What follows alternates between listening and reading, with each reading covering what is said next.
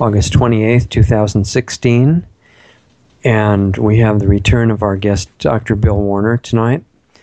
And if you remember, he's been on two previous shows. I highly recommend that you listen to the archives of both of those shows. The first one was introductory, and the second one was the beginning installment. Uh, it turned out to be the beginning installment of an ongoing uh, multi-section class that Doctor Warner has offered to do for us very graciously.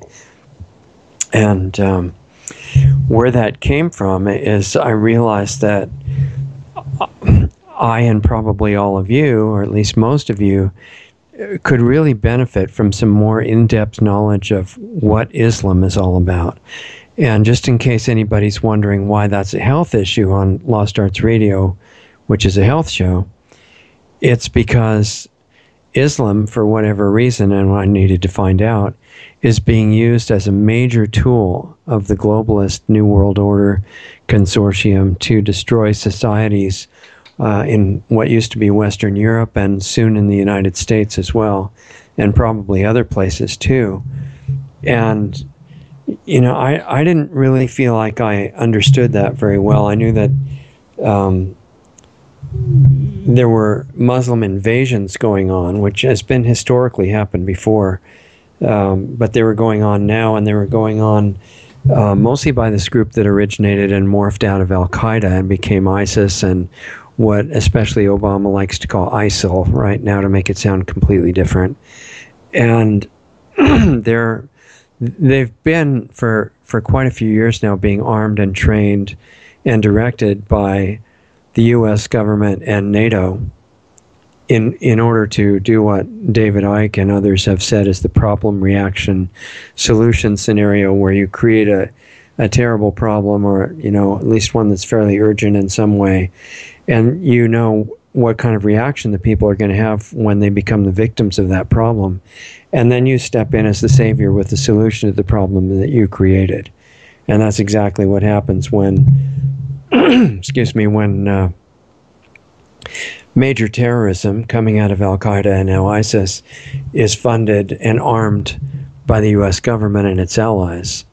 You get a pretty pressing problem that when they're committing mass murder all over the Middle East and now moving into Europe and into the U S with the obvious cooperation of the allied governments who are helping them, giving them plenty of money, make sure they get in illegally with no problem.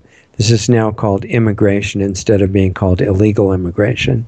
It's just called immigration so that um, if you complain about it, then you're against immigrants, which is completely ridiculous, because most most people in America either are in immigrants or are descended from immigrants unless they're Native Americans. Everybody else is pretty much has come in through immigration. But if immigration is controlled, and there's a legal process to make sure that you're not coming in to, you know, blow up cities or do uh, suicide attacks of various kinds, or that you're not uh, committed to a cause to destroy Western society, then it's a lot better than if you just let people in, as they say, unvetted. So for some reason, you know, the Muslim religion had been chosen, at least this part of it, the violent part of it had been chosen as an instrument to destroy Western civilization. And you can see, it's not really a theory, you, you can easily observe it happening. And you've got crimes, especially all over Western Europe, or what I think used to be Western Europe, it's something else now. And you've got violent crime like murder and rape and uh, carjacking and blocking freeways and stealing things out of um, trucks and delivery trucks and things like that. And a lot of it is in the name of, um, oh, my voice holds out, it's tired, um, is in the name of Allah. And you got people shooting police and screaming Allah Akbar. And that's not disconnected from Islam as much as Western media would like you to think it is. And it's clear that all of the primary Western so-called leaders, Obama and leaders of all the European and British countries and everybody around that area, even some of the countries in other areas, are all cooperating to say this has nothing to do with Islam. and they're facilitating massive immigration of millions of, of people that contain a significant percentage of jihadis, and that means Muslims who are committed to coming in and um, carrying out violent and violent invasion and murder and rape. And, and I mean, especially in places like uh, Sweden and parts of Scandinavia other than Sweden, you can see mass rapes happening, uh, violent attacks and rapes, and they're they're all being done by these Muslim immigrants, and the government is saying it's the fault of the Swedish people, uh, it's the fault of the Swedish women, because they should try to look less attractive, and they should, you know, hide celebrations of various kinds. The Germans should not have Oktoberfest out in the open anymore. They should hide it inside because it might upset the Muslim invaders. I'm not going to say immigrants, because normal immigrants are really happy to uphold the country they immigrate to. They want to become part of it. They're not trying to take it over. When they're trying to take it over, that's called an invasion.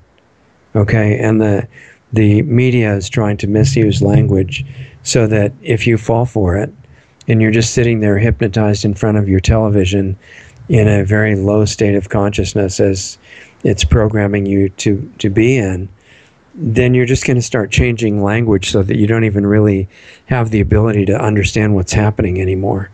And if you combine that with drinking fluoride, which is something we talk about on this program, uh, and eating G M O food, and even eating food that is fertilized with chemical fertilizers, which then require pesticides because it's nutritionally unbalanced and it attracts uh, insects whose job is to eliminate inferior crops. And you understand how all that fits together. And you're doing a lot of other things that are kind of downgrading your health. That always downgrades your consciousness at the same time, because the same blood supply that goes through the rest of your body is the same blood that goes through your heart and your brain. And your brain is what you're supposed to use to think with. And so, you know, health and mental clarity really do have a connection.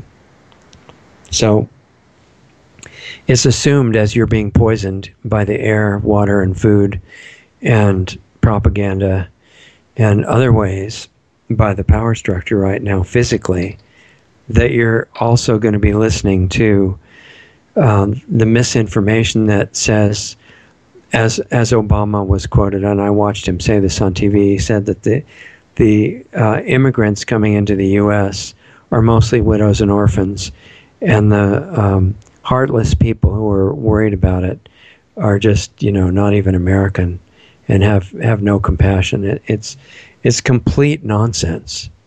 You know, it's a large percentage of military-age men, as Alex Jones not only points out, but videotapes. And he has talked to uh, Border Patrol on the southern border of the U S, where not just Mexican illegal aliens are coming in, but people from all over the place, and jihadis coming in there as well, and also coming in right on the airplanes into airports in New York and other places with no problem. And then they get supported to come in, get on welfare, and start planning whatever attacks they're going to do in the U S when they're ready. So I wanted to understand all this stuff, you know, not just be upset about it, but, and I certainly don't have anything against Muslims at all. I mean, I, I hope you understand that. I'm complete... Well, first of all, Muslim, Islam is not a race. So even if you are against Islam, it's not racism. But I'm not against Muslim people. I'm not against people of any religion or race at all. Um, but I did want to understand what's happening. And you can object to a belief system and not hate the people who are in it. Those are two totally separate issues. And we're trying to be discouraged from seeing what Islam teaches by being told you're racist, which is completely r ridiculous because any race can join Islam, and um, you're being Islamophobic, which means technically you're being unrealistically afraid of Islam, which also makes no sense, because if there's some reason that this brand of Islam that's coming in is coming in to kill you, I mean, I don't advocate fear of anything, even someone who's going to kill you. But there, it's not unreasonable to have some concern about people who are coming in by the thousands and millions into Europe and the U S many of whom have the intent to destroy the cultures they're entering instead of support them. So I thought, well, we need some education on this and not just go with stories or, you know, hearsay, certainly not the garbage that the media um, puts out every day, but whatever is true. So I actually, I have a lot of Muslim friends whom I really like and who treat me respectfully and like family themselves. They're not like jihadis, to say the least. And I asked them, and I asked other well-known Muslim people to come on the radio, come on Lost Arts Radio and explain what is going on. And um, none of them would. And I noticed a theme in all the responses, and that theme was they were all genuinely afraid to talk about the situation on the air. And some of them understood what the situation was, and they had more than the average knowledge within the Muslim community of what the details of Muslim, of uh, Allah and, and Muhammad, what their teachings were, and they didn't want to come on. And I eventually found out that the reason was that in Islam, one of the things that you have to understand is if you go out saying things that are going to give Islam a bad name in some way, even if they're true, it doesn't matter. The fact that you're saying something that is going to tarnish the, its reputation means that you're subject to retribution, and that could be extremely violent, and you could end up um, not in very good shape or not in your physical body anymore. Uh, things could happen to people connected with you. It is not encouraging to just go on and start talking. So they all declined. But I still felt like I wanted us to get our education, you know, because I like to learn about everything and make your decisions from a point of actually knowing something and not just run off on an emotional tangent that may turn out to be based on false information. So I was watching Alex Jones's program one day. I've watched him on and off for sixteen years, and I have great admiration for the work he's doing, even though lots of people hate him, and certainly the entire power structure hates him. Hillary Clinton actually came out and named him on national T V as a terrible, crazy person that uh, just misrepresented everything he says and tried to get everybody hating him, which of course will backfire because many, probably a million extra people will suddenly start watching uh, his shows, which are on six days a week, and I recommend them. And I'm not getting paid to do that, okay? It's because I think they're good. But, um, so the point was, I, I, I was watching Alex's show, and I saw this scholar named Doctor Bill Warner come on. He's actually, he's not like a, a doctor of religion or religious studies or Uh, officially trained in Islam by the power structure of the university indoctrination system. He's an engineer physicist who's just really good at studying and analyzing things and organizing them. And he realized that the issue of Islam and trying to understand what it is, what its history is and what its future probably is, at least what it would like its future to be, is very important because there are these mass waves of illegal immigration. Um, many, m many of the people in which are not just Muslims, but they're Muslims ready to um, engage in military conflict against the country they're entering. And he thought, wow, nobody understands what's going on. I better find out. And he looked at the Quran, which is the one of the three main Islam, uh, Muslim scriptures that people have heard of in the West, and he tried to read it, and he realized it was arranged so as to be incomprehensible. And what he eventually found out was that the chapters were all separated by one of the caliphs that followed Muhammad, which we'll talk to him about tonight, because he's going to be our guest in a few minutes here. And that caliph arranged the chapters longest to shortest, nothing to do with the timeline, making it virtually impossible to coordinate what the Quran says with what was going on in Muhammad's life. And those things are completely correlated, and you have to see them in the same timeline. to understand what they're talking about. So he reorganized the material. There's a massive amount of absolute repetition in there. He cut that down to the things, you know, if there were a thousand repetitions of something, he made it one or two. And he organized the whole thing so that it was clear in the real timeline, not repeating over and over indefinitely, but so that you could actually read it and grasp what you're reading. And he did that with the Quran.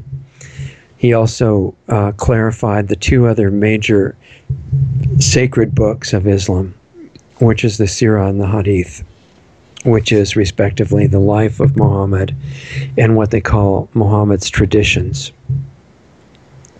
And the traditions are just every detail in his life, because if you're a good Muslim, which you need to be if you're in Islam at all, then what you use for your model of ideal life is Muhammad's life.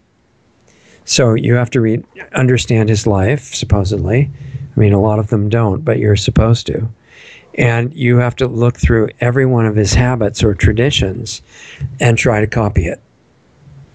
At least if you're a man. And if you're a woman, you have to look at how the women would have the most uh, spiritually uh, advanced and, and valuable lives in harmony with the men and filling the roles that are prescribed for them in Islam. And the, everything is prescribed in Islam. It's a complete system of life.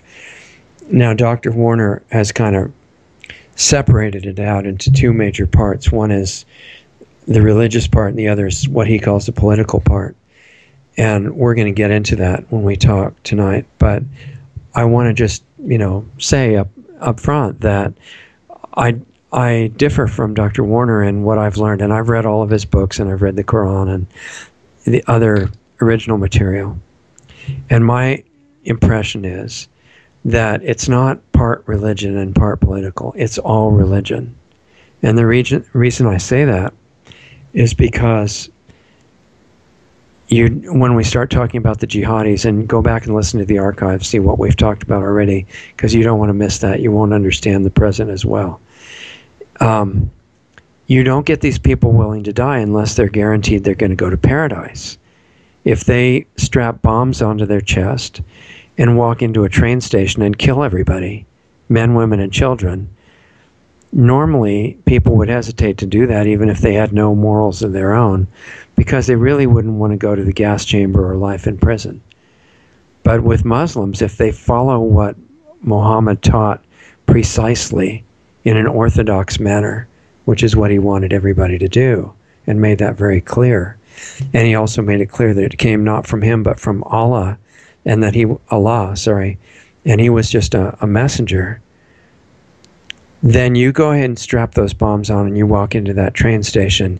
You kill all those kids and women and men, and you go straight to paradise. This is not politics, in my mind. This is religion. Because without the religious part, you're not going to feel very good about that deal. The thing that makes a deal attractive is where you get to go. And the way paradise is described is pretty much like the most luxurious part of physical life, what it could possibly be. You get, you get to eat wonderful fruits and sweets and all these great f foods and drinks all the time. You get lots of sex. You, you know, it just, you get to be comfortable, lie around in hammocks all the time, be in beautiful places in nature. I mean, it sounds, if that's all you're aware of, it sounds fantastic. And so that's what the warriors get when they go and kill everybody who's not a Muslim. And Muhammad made it very clear in the Quran and the other two scriptures, the Sirah and the Hadith, that you, to, to be totally fair, you're supposed to give everybody a chance to convert to the only religion that's true, which is Islam. And then, of course, if they don't, it's their own fault, and they have to either be murdered and all their property stolen, which can be divided up among between Muhammad and the people who do the killing. And um, you take the women and kids as slaves and sex slaves, which Muhammad did, and that's how you conduct your life. And the purpose of it, you know, y yeah, you have to have slaves and sex slaves and all that, and just put up with all those things. But your real purpose is, Allah has told you that nobody should be left on earth who's not a Muslim. It's totally clear. So they can either be killed or enslaved or convert. And even after they're enslaved, I mean, the, the ones who are killed go to hell, of course, because they're not Muslims. But, and other religions have the similar belief, too, that if you miss your chance to be the right religion, you're going to hell forever. But in Islam, that's definitely the case. But the people who get enslaved because they wouldn't convert, they can always convert later. So if they try out slavery for a while, or being a sex slave for a while, and it's not that great and they want to change, they do, they're given the compassionate grace that they can become a Muslim. And all they have to do is say that um, Mo, that Muhammad is the prophet of Allah, who's, who's the only God, and um, there's no other God except Allah. And you're done. You're saved from being a slave. So it was a very attractive system. You get to die or be a slave, or you can convert, which is really easy. And the only little detail in the fine print, which a lot of modern Muslims seem to be not so aware of, is that if you're called to jihad, which is the heavy work of killing everybody in the world who's not a Muslim, so that you can fulfill what Allah, what His instructions were, if you get called to that, you got to go do it. You have to support terrorists, sorry, uh, religious, you know, purists who are killing everybody, or else you're going to go to hell too, and you might be killed before that. And plus, once you join, if you ever decide you want to unjoin, forget it. You're going to you're going to die if they can get to you, because, I mean, that doesn't happen in America right at the moment so much because the the religion is not really, the numbers are not high enough to enforce the law that says that. But according to their own law, if you try to leave and convert out of Islam, you have to be killed. It's for everybody's good. So this is the kind of thing that started becoming clear because I read all of Doctor Warner's books. I didn't want to try to interview him or discuss this with him and have no idea what I was talking about. And I had no preconception one way or the other about Islam. I just wanted to know, like with everything else, like with, you know, how I've investigated health and other aspects of science, which are all tied together, I didn't decide beforehand what I wanted to find out. That's what you're taught to do in modern science, so you can work for a drug company or a biotech company and tell the whole population it's all great. But I don't really have any attraction to that kind of science. So I just wanted to know the truth about what Islam taught. Uh, I, I had read the Quran already before I ever heard of Doctor Warner, but I didn't understand it because of the reorganization um, that I mentioned that had happened, where all the chapters were taken out of, t out of the correct timeline. And I thought the jihadis that were on the news were just a bunch of insane killers.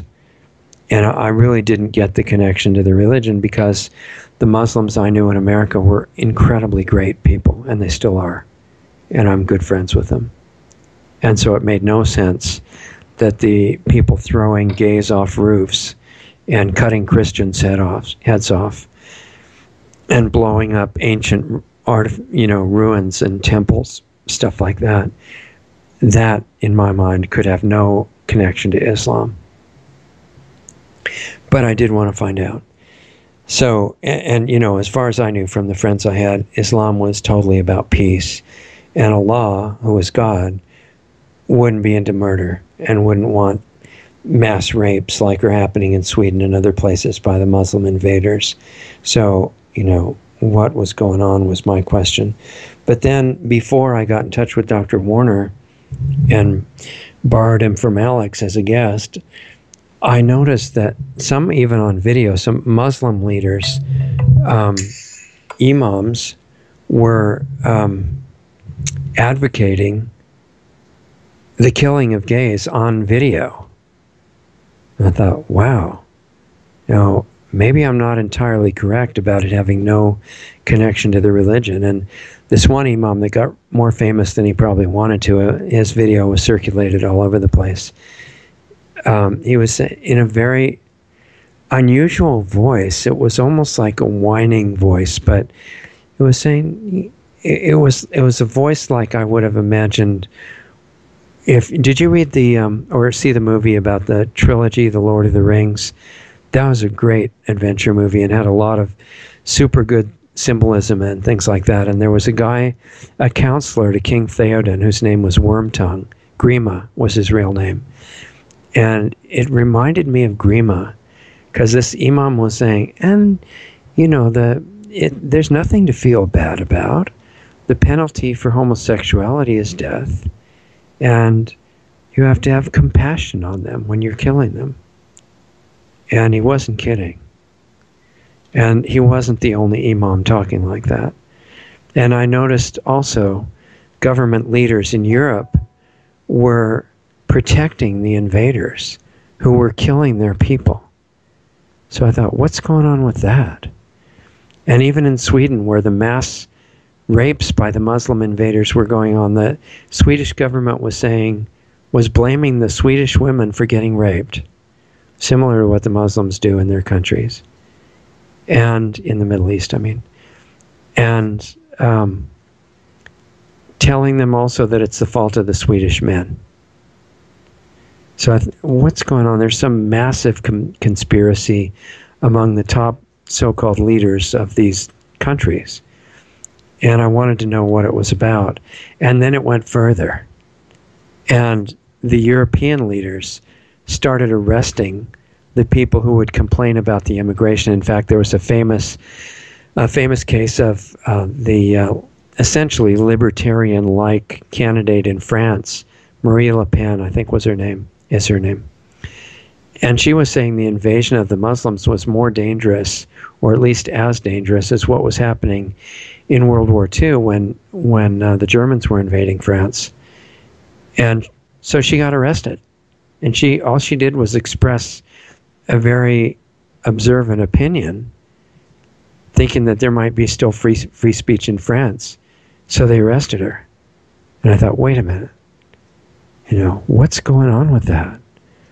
And that was the point at which I think I found Doctor Warner by seeing him on Alex's show, because I try to keep up with what Alex is reporting on news. And he's got incredible guests. I mean, there's no way that I can bring anything like the value that Alex brings on Lost Arts Radio with all the, the fifty people in his crew and the worldwide guests. But I do get a lot of great guests who come from Alex's show onto Lost Arts Radio, and we're really fortunate for that. So I called up Doctor Warner. And once I realized, you know, first of all, I asked him to do one show. And then um, I realized the incredible knowledge and value that he had. And I asked him, since Doctor Cousins and others have done a series of shows on our, on our program, I said, why don't you do a series on, on Islam and teach all of us, you know, the details that we haven't gotten. Even a lot of Muslims that I know don't know, through no fault of their own. It's so complex, and the de all of the detail of what is in the scre three scriptures. They have great supportive communities. They have nice lives. They have good friends. All the Muslims in their community support and help each other. It, it reminds me of the Amish in some way. And don't Amish, don't kill me. I'm not saying anything bad to you. I'm saying that there are some great positive qualities of any good community that are present in American Muslim communities that I have contact with. They have celebrations. They take good care of their kids. They wear normal clothes. The women aren't in black beekeeper suits, as Alex says. They, they just, the women drive cars.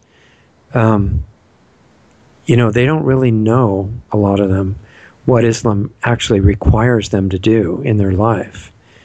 So I wanted Doctor Warner to explain that, um, what's in the three sacred books. So he's a mathematician, physicist, as I mentioned. He's the one who did this incredible work of organization of the Muslim uh, scriptures so that everybody can study them. And I absolutely believe, I agree with our government, believe it or not, that in our schools they should teach Islam, but not how to convert to Islam, unless, of course, you want to. They should teach what it actually says, and that's not being done. So Doctor Warner, who calls himself a dissident scholar, meaning that he's not being politically correct, he's just actually being a real scientist and telling whatever he discovers and telling the truth, he gets threats and intimidation, and uh, they tell him to shut up and be quiet. So, you know, we just put out a video about the proper response to intimidation. You can see it on our site and YouTube.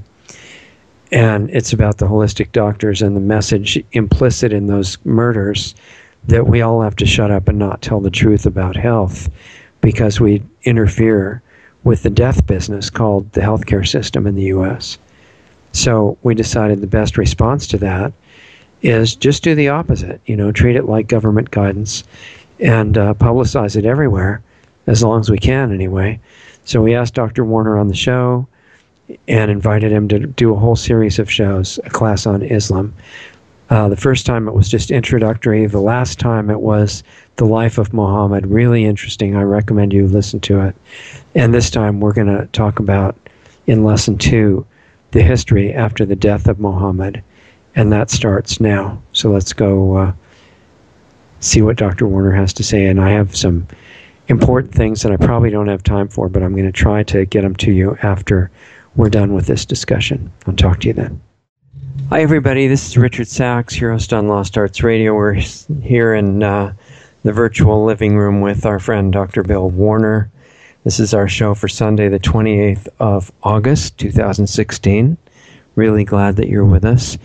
And we've started getting into these uh, educational series lately. It seems to me they're really valuable, and I feel extremely privileged to be right in the middle of it and get some real education, since I went through the indoctrination training that most of you did.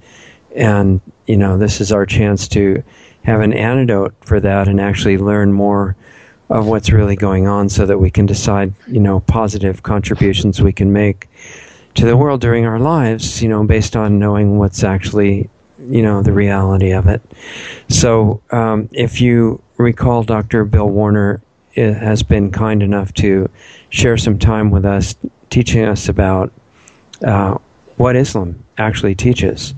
And in not just the Quran, but all three sacred scriptures of the Quran, the Sirah, and the Hadith, um, about Muhammad and about Allah.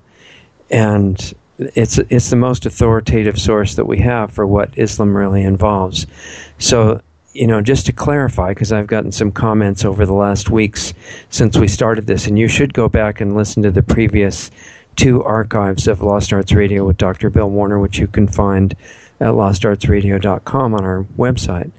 Um, just to clarify for those questions, this is absolutely nothing I- even remotely against uh, any people of the Islam faith or Muslims, because um, anyone born into the Muslim faith in their family is uh, becomes a Muslim and is trained into that from very young. And most of the ones that I know, in fact, all of the ones that I know that are Muslims, that are friends of mine, are incredible people that I find inspirational and treat me like family very kindly. But there's some people in the Muslim faith that are doing some things that are less friendly, and it's being orchestrated by the powers in our government and others that are allied with it. And we need to understand what's going on with that. And uh, I thought that since I had only read the Quran once and not really understood it, I needed somebody to come in and help me understand how the whole picture goes together, what not people's opinion of Islam was, but what Muhammad said it, it was, and what he reported that Allah said it was. And Bill Warner was the uh, person that I found who, who could help us from an expert point of view. So we're going to go into chapter two of Islam one oh one tonight, uh, so-called by our radio show, and it's going to be um, the history of Islam after Muhammad died. We covered his life last time. Welcome, Bill, and thank you very much for taking the time to help us with this. Glad to be here, and thanks for having a curiosity about what I think is a fascinating subject. Yeah, I totally agree with that, and I realize how little I really knew. So um, last time, you know, people can go back and hear the archive, but we ended more or less with, with the death of Muhammad. I believe he died in his sixties, right? And after that, uh, a lot of things happened, the first of which was probably the uh, four caliphs that were in succession after him. So why don't we start somewhere around there, wherever it makes sense to you? Well, we need to understand that we're going to talk about Islam after Muhammad died. But the important thing to know is, is that the Islam after Muhammad died is the same Islam that was while Muhammad was living. Okay. And that is because the Sunnah, S U N N A, the Sunnah of Muhammad is his perfect pattern of life. There are ninety-one verses in the Quran which say that every Muslim, and for that matter every human being, is supposed to live just exactly like Muhammad. Have his kind of family life, be a father like him, be a jihadist like him, and that everything he did is the perfect example of how to lead a pious life. Now, when I say pious here, most people may think of uh, some quiet prayer, but his piety included jihad, which is, had one of its manifestations of, of being war. Okay. So what the first caliph, who was Abu Bakr, and by the way, we have another caliph alive today who is also called Abu Bakr. That's the caliph of Islamic State. Okay. But uh, a, the first caliph uh, was Muhammad's best friend and father-in-law, because Abu Bakr was the father of Aisha, who Muhammad married at six and consummated at nine. She was his favorite wife. Okay. So, Abu Bakr, when he died, had an immediate internal problem. And his internal problem was this. There were many people who had become Muslim, tribal chieftains in particular, who now said that Muhammad was dead. Well, the whole business of being a Muslim was fine, and we pledged allegiance to Muhammad, but now Muhammad is dead, and so we're going to be leaving Islam. And Abu Bakr said, no, you will not be leaving Islam.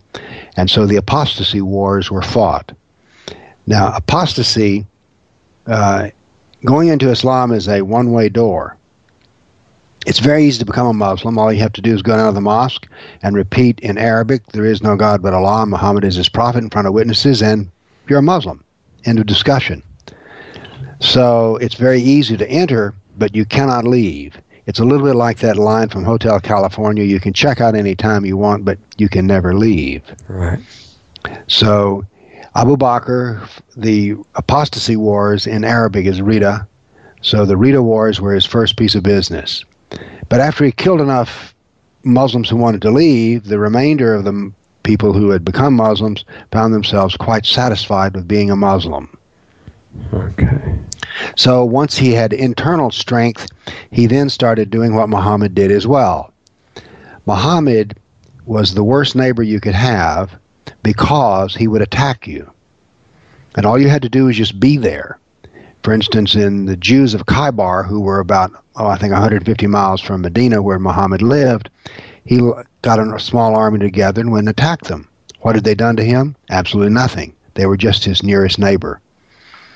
So once Muhammad had conquered the Arabian Peninsula, or in particular the Hejaz, which is Central Arabia, he then started attacking his next neighbor.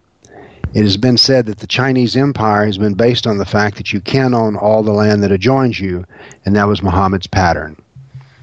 After he had conquered the pagans of, of uh, Arabia and the Jews of Arabia and what few Christians were there, he then left Arabia and went into Syria. So, Abu Bakr, following the Sunnah of Muhammad, the perfect example of Muhammad, launched attacks against those people who are not Muslims with the sole purpose of, you have a choice of fighting and dying or defeating us, or submitting and paying a special tax, or converting. Those were the three choices given. Okay. And so, uh, but Abu Bakr dies soon after this, and he is succeeded by a man who is to totally transform Islam. He had made Islam now strong internally, and Umar became the second caliph, and he was like a nuclear explosion out of uh, Arabia. He quickly conquered, in uh, ten years' time, Persia and most of the Middle East and Egypt and North Africa. A brutal and brilliant thing to do. Now, once he's done this, he now has a problem. Genghis Khan uh, used to, when he would attack a city, he would just simply kill everybody in it. But Genghis Khan's uh, advisors told him, says, look, you're leaving death and destruction behind you, and worse than that, nobody's paying any taxes if you kill everybody. Well, Muhammad was, became aware of this as well. In his dealings with the Jews, the first three tribes of Jews in Medina, he either killed or exiled or enslaved. But the Jews of Khaybar, he made a dhimmi, D H I M M I. And that is, you could continue to be a Jew or you could continue to be a Christian, but you had to live in a world that was dominated by Sharia. So this is what happened. The Christians who were conquered in the Middle East became dhimmis and basically continued to work and pay taxes to Islam. Okay, so all the, all the countries that you mentioned, Persia, Egypt, North Africa, and most of the Middle East, the Christians who lived all through there, and I assume maybe the Jews, if there were any, they all became dhimmis instead of having to die, right? That's correct. Okay. Now, what Muhammad had to do, I'm sorry, what Umar had to do, he had a problem here. Let's go back and see who these Muslims are who are coming to conquer the world. Let's look at their architecture. We know from the sacred text in the Sunnah and the Hadith that the house that Muhammad lived in was mud brick. Pardon me. The house that Muhammad lived in was basically sun-baked brick. Mm-hmm. This was not a sophisticated way of living. Um, so these people are now exploding out of Arabia, and they enter into the world of the Roman Empire. Except now it's, it's been called the Byzantine Empire, which is a misnomer, but let's adopt the terminology because it's well understood. Okay. So the, these are conquered. And now then, what is he going to do? Well, he needs someone who's sophisticated. The conqueror needs someone who's sophisticated to run the business of government, collect taxes and whatnot. As a matter of fact, the Christian bishops were made collectors of the tax, which had a special name, the jizya. Okay. So now then, so what the Muslims did was to take and set up people in their place to run the business of running an empire, because they did not have the sophistication to do this. And speaking of sophistication, by going into Damascus in Syria, they conquered the intellectual powerhouse of the Christian world. So this was the best scholarship in the Middle East, which was now theirs. It's important to know that the first book written in classical Arabic was the Quran. The point I'm making here is, is that the Muslims who came out of Arabia were not what we would call sophisticated. They were primarily illiterate, and uh, were uns but I, I think we'll just stay with unsophisticated in any term of the, in any use of the term. Now they were incredible fighters, because you see, Muhammad solved the biggest problem of anybody who has an army. People don't want to die. Mm-hmm, mm-hmm. Well, Muhammad solved that problem. If you died, you went immediately to heaven. The jihadist, when dies, goes immediately to heaven, whereas a good Muslim, if they die, suffers the punishment of the grave and then the uncertainty of Judgment Day. But if you die in jihad, then you immediately are trans taken directly into heaven. Okay. So Muhammad had solved the biggest problem a fighter has, uh, a general has, which is getting people who are willing to die. But these are unsophisticated people. Now, let's stop right here. Islam gets a lot of credit for having its golden age and preserving knowledge and doing all of these things. But let's talk just a little bit. How could a group of people who are warriors and tough fighters suddenly do the business of translating all the Greek classics into Arabic? Well, they didn't. It was the Christians, the Jews, and the Zoroastrians who did this work, and primarily it was the Christians. We hear, for instance, of the great, incredible medical care that is, the Golden Age happened in, in Baghdad, mm-hmm. but the truth of the matter was, is that it was the Christians who ran the hospitals, it was the Christians who ran the schools. If you look at the curriculum that the Muslims ran, in their, even during the Golden Age, mostly what they studied was Quran, Sirah, Hadith, and Sharia. That is, they studied Islamic doctrine. Mm-hmm. So this is uh, what happened with Umar. And by the way, Umar is was killed by a captive slave. As it turns out, there are going to be four rightly guided caliphs, and three of them die in violence, which is they were men who had led a violent life. As what's the old saying? Live by the sword, die by mm-hmm. the sword. Yeah. So, uh, so this is the beginning of the empire of Islam, and it's going to have a characteristic which we need to talk about. The turf that Islam conquered stayed Islamic. Okay. Now, this is very important okay. because other empires, let's say, take the British Empire, which at one time the sun never set on, when it collapsed, the people who they were in India and other such places just went back to doing what they were doing before the Brits came along. But when Islam collapses politically, the religion of Islam remains behind. That is, there's a transformation of the conquered people to become purely Islamic. This is a distinguishing characteristic of Islamic conquest. It, like becoming a Muslim is a one-way process, when a civilization becomes Islamicized, it too permanently stays that. What few Christians are left in Syria today are being slaughtered on a daily basis. So that is a brief introduction into the conquest by first Abu Bakr and then um, Umar. So uh, maybe we'll pause here for a moment because I've said a lot. Do you have any questions? Yeah, yeah. Um, and I, I'm really trying to, you know, not cut in while you're talking, but there are some interesting Oh, do so. Um, one, one of them is um, the point that you made, the last point that you made about, um, you know, in comparison, for example, to the British Empire, which, uh, you know, lost many of its conquests later on, um, India being probably the largest example, but other ones, America being another one, and, you know, there were many.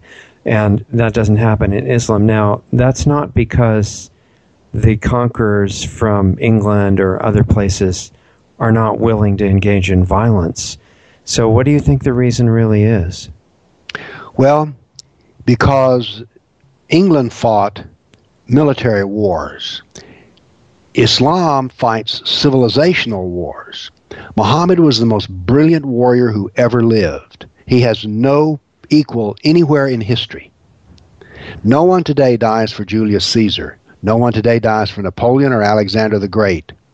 They simply don't do that. Mm-hmm. Those were military men.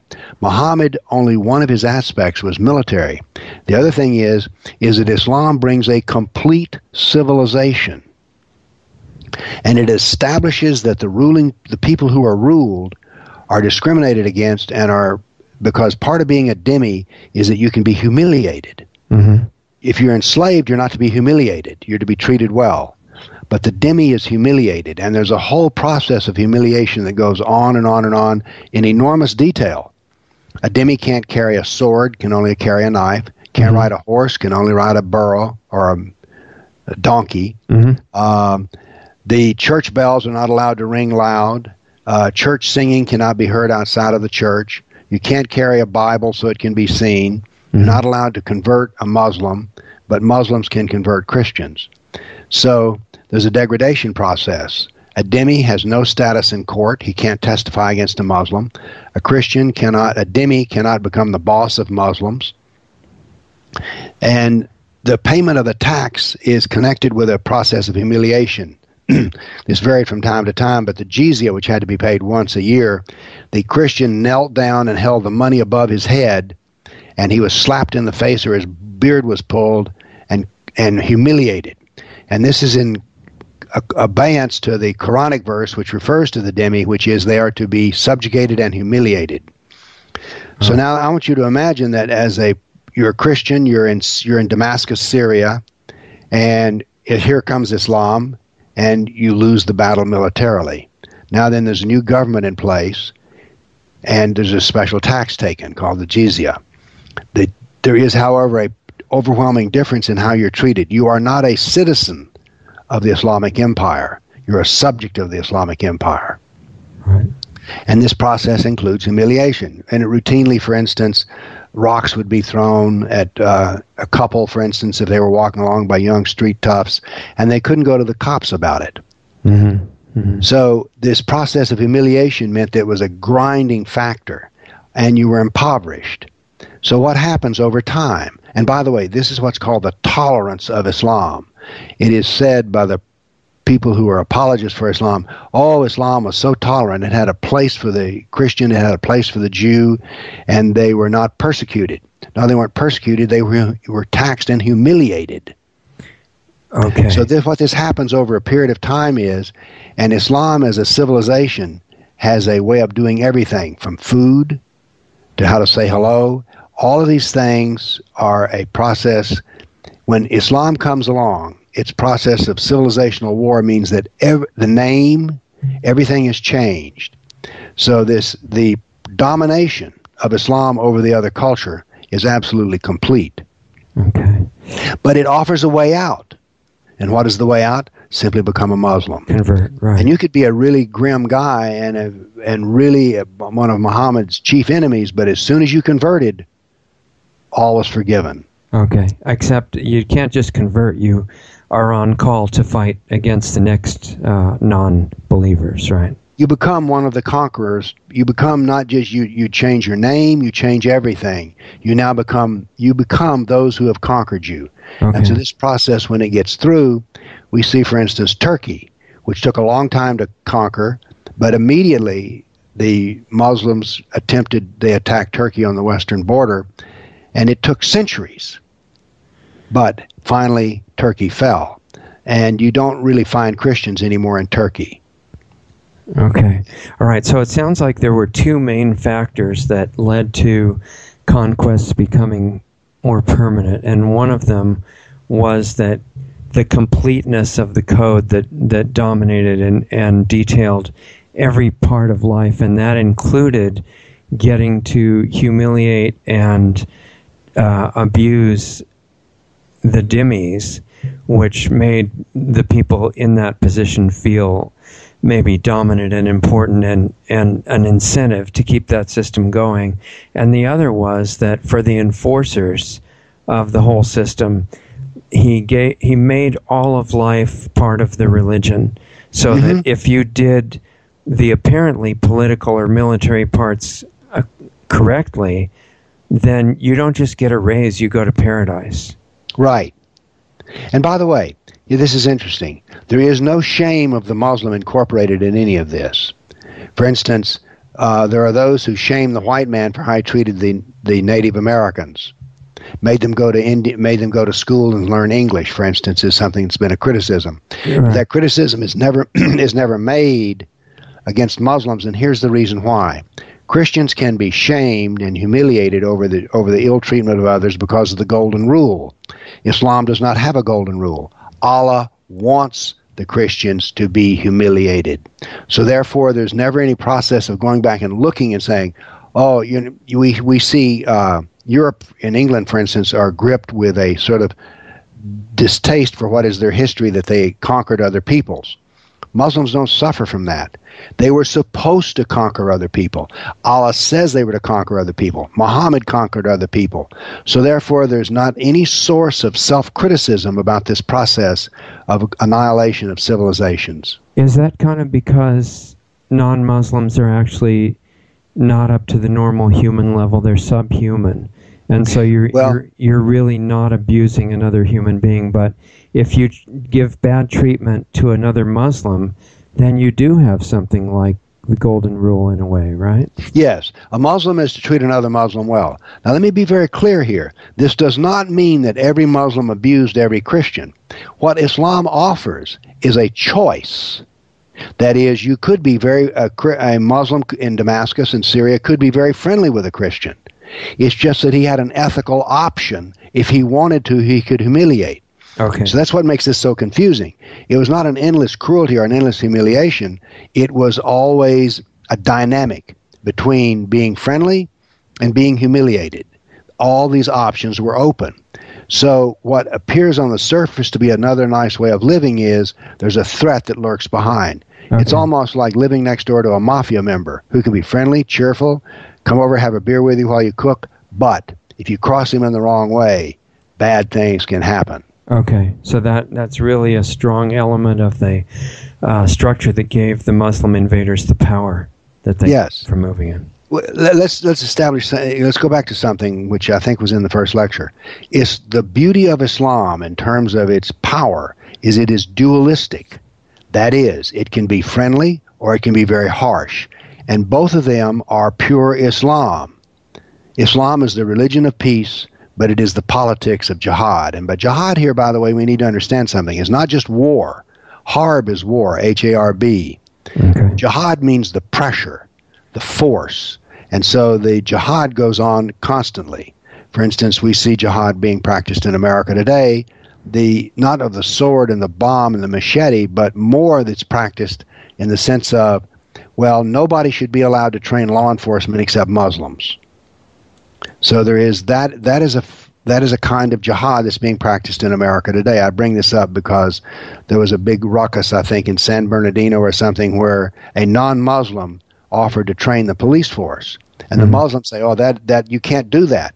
Only Muslims can talk about uh, Islam.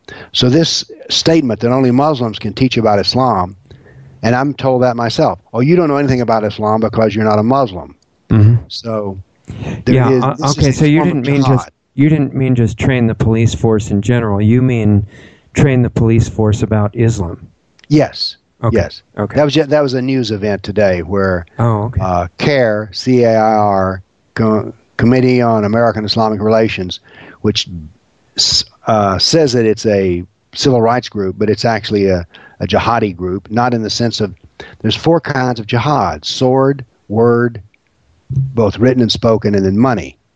And it's the other kinds of jihad that are the most damaging to a society, not the jihad of the sword. Hmm. Okay. All right. And so I would imagine when they teach about Islam to a police force or any group like that within a society that they're coming into, what they teach would depend on the degree of saturation, wouldn't it? Yes. And by the way, I know what they teach. Uh, I sort of sit in a peculiar chair. I'm a dissident scholar, and there are those who say, oh, we can talk to this guy. I've heard uh, hidden tape recorders record what the Muslims teach the police force, and what they teach the police force is very simple. There's jihad is not, the real jihad is spiritual struggle, and this jihad of the sword, that's not really jihad. Right. And but, we're, but now we're that's, and that would be what they teach. Is, er, that would be hmm? what they teach early on, before yes. they have enough numbers to teach the rest of the story. Right? Yes. But the first part of the story is, oh, we're persecuted people. Muslims are the victims, uh, and uh, we're we're a peaceful, we're re the religion of peace. By the way, Richard, do you know of any other religion that's called the religion of peace? For instance, does anybody say, oh, the Buddhism, that's the religion of peace? It's ironic. Never, I've never heard that phrase until it was describing Islam. Yes. Which is an interesting fact within itself. Yeah. But so anyway, jihad is works across many forms, and the and uh, but the ultimate of jihad is to pressure a person into becoming Muslim. I mean, that's it's all about that. Okay. They're very big on on converting everybody. Okay. Okay. So I would imagine, you know, in line with your comment about what they're teaching the police force about being the religion of peace, that once there are, you know, I don't know what percentage of incoming people within Islam in the American society, at, at the point when they get numerous enough, then they would teach the police something very different. Well, it all depends on what their needs are. In civilizational war, which is what jihad is, it is brilliant. It is very adaptive. It is more an ideological war. The war that we're fighting here is ideological in nature, not military in nature. We will never defeat Islam with bullets and bombs. That's the tragedy of Iraq and Afghanistan. We've gone into the... If we're going to fight wars against Islam, would it not do well to study what Islam's uh, war method is? There are, I have a book on my shelf called The Quranic Concept of War. And in it, it goes very deep into the fact that the most important part of jihad is destroying the will to fight in the enemy you're facing. Mm-hmm, mm-hmm. And how this is done through the use of deception. And, uh, and, and, and by the way, the other part about the, in the Middle East, the reason that the Christianity collapsed is, is that Islam includes not just military force of jihad, but remember, the jihad is a struggle that includes pen and word. And that, and so what happens is is that the Christianity, there's a theological attack as well, because Muhammad, the Quran is very clear that the Christians, in the form that most people think of a Christian being, that is, seeing Jesus as part of the Trinity, who was crucified, dead and buried and resurrected, the Islam says that's all bogus, mm-hmm. That's all B S. Right. So the attack is across all fronts, intellectual, emotional, theological, in every way. I'll say it again. Islam, his concept of civilizational war, is brilliant and has no equal in any other civilization. Yeah, it, you know, it's interesting to me that, that you say that these people who started uh, were, the, were the original fighters for Islam were not sophisticated, and yet they became part of the foundation of the most sophisticated machine of conquering that mm-hmm. existed in any time. That is quite correct. So, that, yeah, I don't know what that means psychologically, because they had the ability to be very sophisticated, clearly. It just was mostly focused in one area. Now, what happened, by the way, is, of course, as time goes on, and the, the Christians become Muslim, and the Muslims become more sophisticated, until finally you do achieve a civilization, which in Baghdad was called the Golden Age, uh, that does have a degree. The Muslims, look, they're not stupid. They're human beings. They have come out of the deserts of Arabia not being very sophisticated, but they very quickly became sophisticated. Okay. So did we um, did we get it all the way through what Umar had done, his main... We've, uh, we've only covered ten years of Umar. Okay. Uh, next what happens is, is that Uthman comes along. Now, Uthman's going to come to a bad end, and after a very little time, but he does two things which are very important. He does not conquer much more territory, but he sets up another method of paying warriors. The method of Umar, which was the method of Muhammad, was the government got twenty percent, and the soldiers divide up the other eighty percent. Mm-hmm. That's what Muhammad did. He made jihad a money-making business. He made Islam a money-making business. Uthman came up with more the idea of basically paid soldiers. Uh, he also did one thing which was exceedingly important, which was this. By the time we get to Uthman, we now have had over fifteen years of fighting by the original Muslims who came out of Arabia. A lot of them are being killed. Now, the first Quran was only written down on scraps of paper, the shoulder blades, the palm leaves, and in the hearts of men.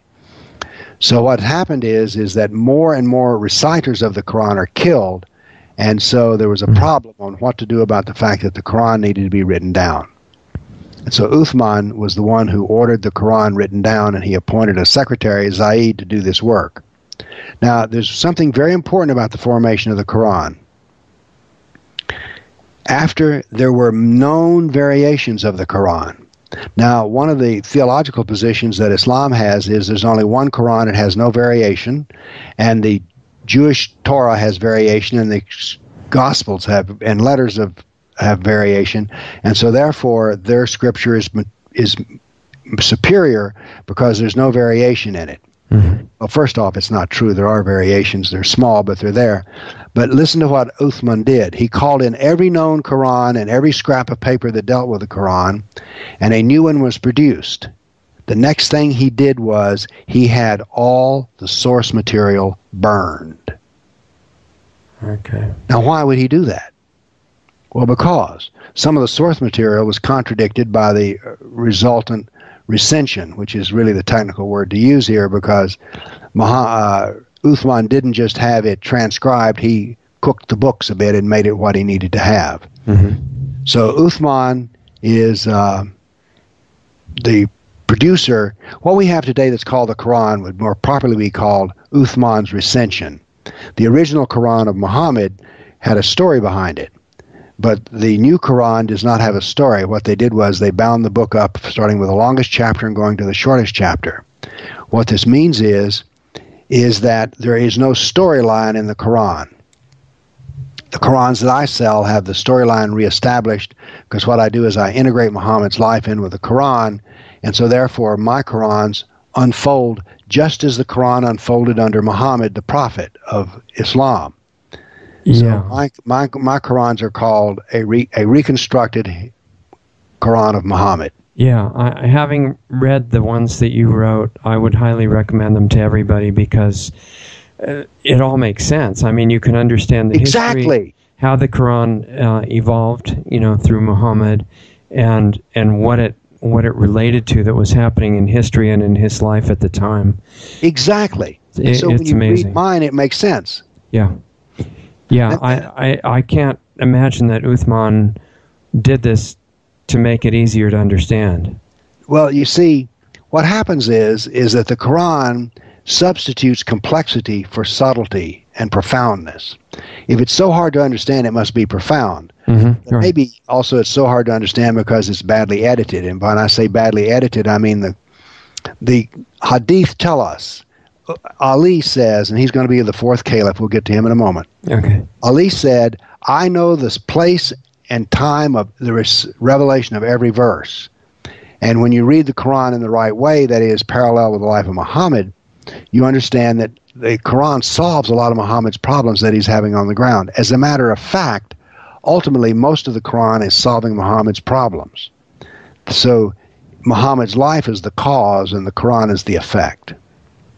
Okay, yeah, and, and we could give some examples of that. I, I, I wanted to ask you, first of all, well, I want to make a, a comment. You said that uh, the Quran, as organized by Uthman, substituted complexity for subtlety, and, and that was often easily mistaken for, you know, the fact that it, it must have great deep meaning uh, just because it was not comprehensible easily. And right. I, I've noticed in, in my own experience that that exact principle has been picked up by modern higher education in the U S. You know, you're right. Anyway, I, I know that's another story, but the other question I wanted to mention, yeah. er, ask you is, you know, we jumped from Abu Bakr to Umar to Uthman without mentioning whether You know, what's the succession process like? Does one die ah, and the other one start? Or what, ah, how does that work, you know? Well, you've touched on a serious piece of business here that's caused Islam problems ever since. In the Quran, it says every Muslim must leave a will. As a matter of fact, the Sharia writes a will for you, basically. Okay. But Muhammad up and died and left no method for how to choose a new leader. That is, he said nothing about it. So what they did was, there was dissension within the Muslims in Arabia between those in Mecca and those in Medina, and this was an old separation, and it continued. And so there was a lot of talk. Some wanted to have two sets of leaders, one for the Medinans and one for the Meccans. But the those who wanted the thing wanted to have one caliph, one ruler, because Muhammad was the ruler of all, won that argument. And it was basically a process of of just horse trading and picking and choosing and seeing who we can get to do this. So they made it up as they went, was exactly what they did. Okay, well, did they do something that other religions do and say that the selection is made by God or Allah?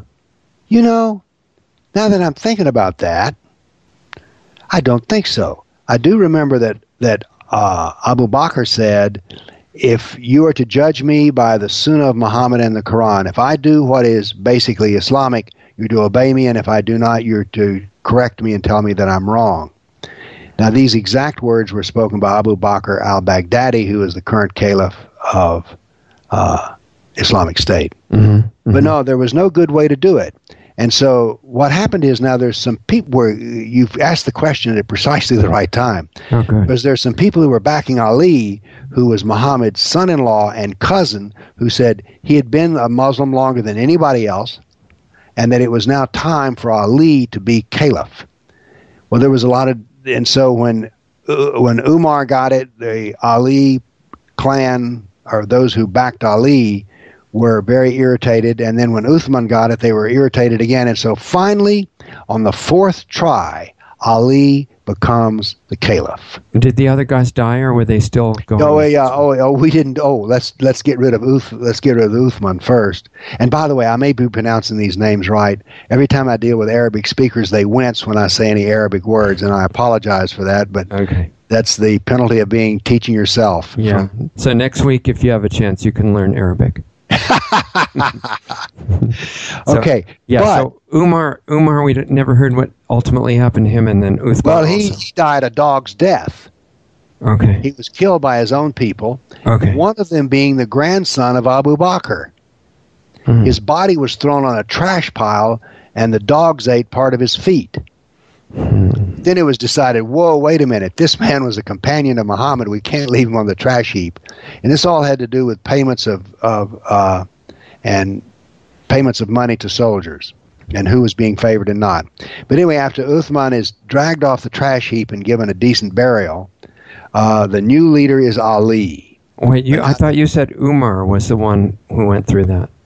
No, the, the succession goes Abu Bakr, Umar, Uthman, and then Ali. Okay, but what ultimately happened to Umar, if that was Uthman? Oh, Umar was stabbed by a slave.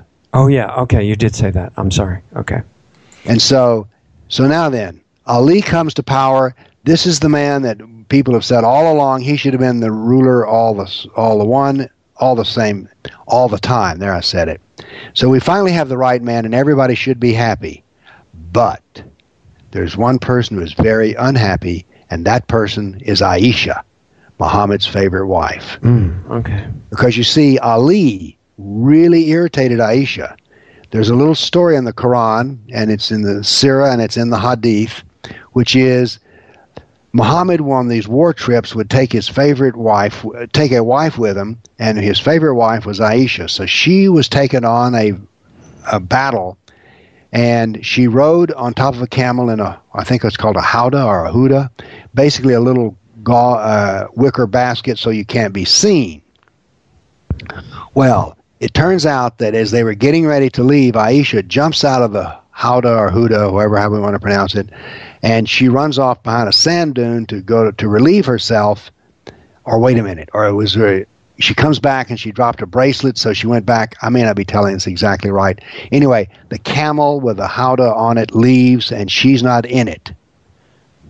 Well, this is not discovered for some time, but it doesn't matter because there was a, a soldier who comes along, finds her, and puts her on his camel and leads her in. Well, when he got back to Medina, tongues begin to wag. This is in the Quran. Right. Tongues began to wag, and of course it was imagined that here's a young warrior who's basically been all this time alone with Muhammad's wife, and so, well, was there any hanky-panky? Well, the gossip went around, and yeah, there had to be something happening. What happened? Well, the Quran comes down and tells, the, settles the question. Remember I said that the Quran answered all of Muhammad's problems? Mm-hmm. Yeah. Well, Allah says that she's innocent, and it sets up the terms for witnessing uh, sexual misconduct, and so people were given beatings, and Ali, in looking through this whole process of was she guilty or not, before the Quran says she was not, basically says to Muhammad, divorce them all. Divorce them all. Doesn't make any difference. There's many women out there. One woman's as good as another. And in particular, he beat one of Aisha's slaves, who I believe was a black woman, while Muhammad stood there to, in order to get information from Aisha about Aisha, had she slept with the warrior who brought her home. And the interesting thing, the slave said, well, the worst I've seen of her is when I put her in charge of watching the dough while it rises, she fell asleep and the goat ate the dough.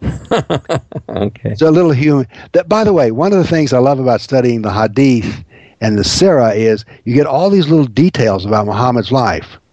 So anyway, so now Aisha has a grudge against Ali because Ali said, doesn't make any difference, uh, fire them all, divorce mm-hmm. them all and get new ones. So there's bad blood there. Me- meaning all of Muhammad's wives, right? Yes. Okay, and he had ten wives, as I remember. Oh, ten or eleven. It's a bit vague on that. Okay, all right. So anyway, there's one war fought with Aisha. Now then, there's another war, and I'm a little vague on this, and I apologize. I don't have anything in front of me, and I'm talking from memory, and some of this stuff I studied ten years ago. Okay. There's a second war that's fought, and that has to do with the fact that Ali is killed, and then his sons are both killed as well. Now then, this creates a rift within Islam, which is permanent because the Shia are the party of Ali. So now then, this civil war with Ali, with Ali creates the Sunni-Shia split, and there's been bad blood between them ever since. So now we're through the first four caliphs, and we're now getting ready to go in the Umayyad uh, dynasty. Okay, so you said Ali was was killed in the, what you called the Second War, the one after. There was, as I recall, there was, there was more than one battle. There was the Battle of the Red Camel. I remember that one, and that's when he won. But there were other battles, and he was killed, and then his sons were killed as well. Okay, so he wasn't caliph caliph very long then. No, no, no. They were none. Uh, as I recall, Umar was the longest.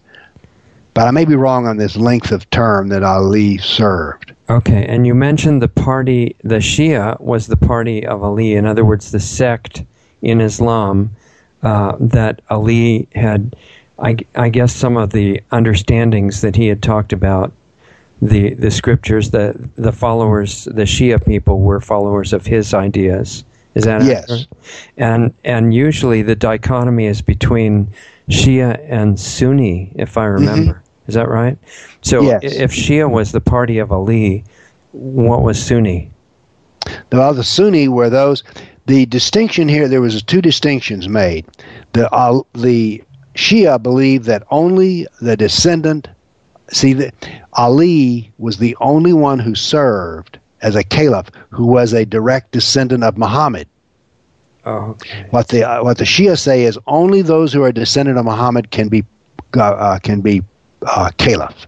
Oh, okay. The Sunnis say no, no, no, no, no. Any man who is a good Muslim who follows the Sunnah of Muhammad, that is, you may have a man who's not the bloodline of Muhammad, but he is a perfect imitation of Muhammad, so therefore he can be caliph as well.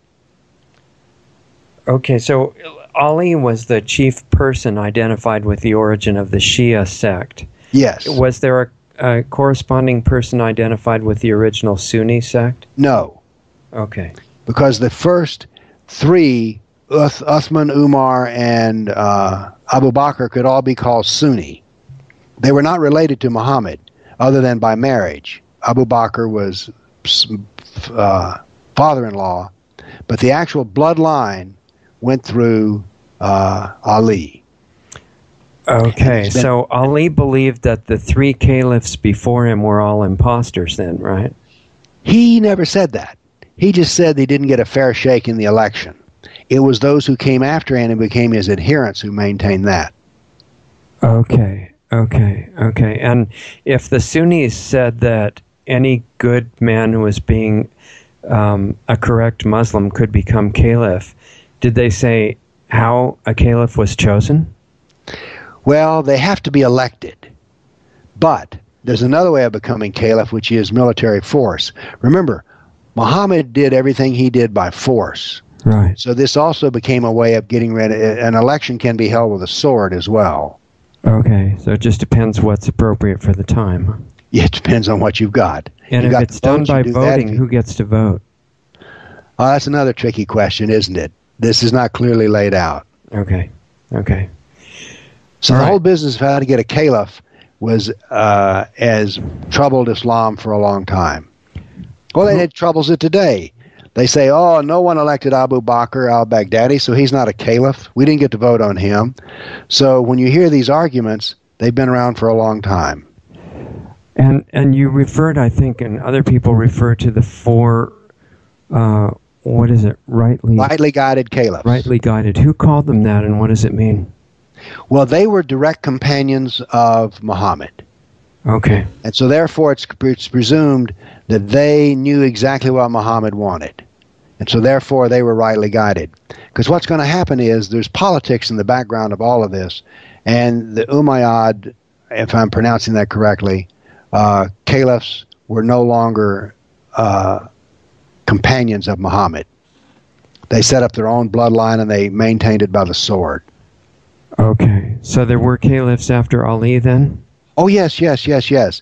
As a matter of fact, there were caliphs all the way up until nineteen and twenty, mid-twenties, because the sultans were caliphs as well of Turkey.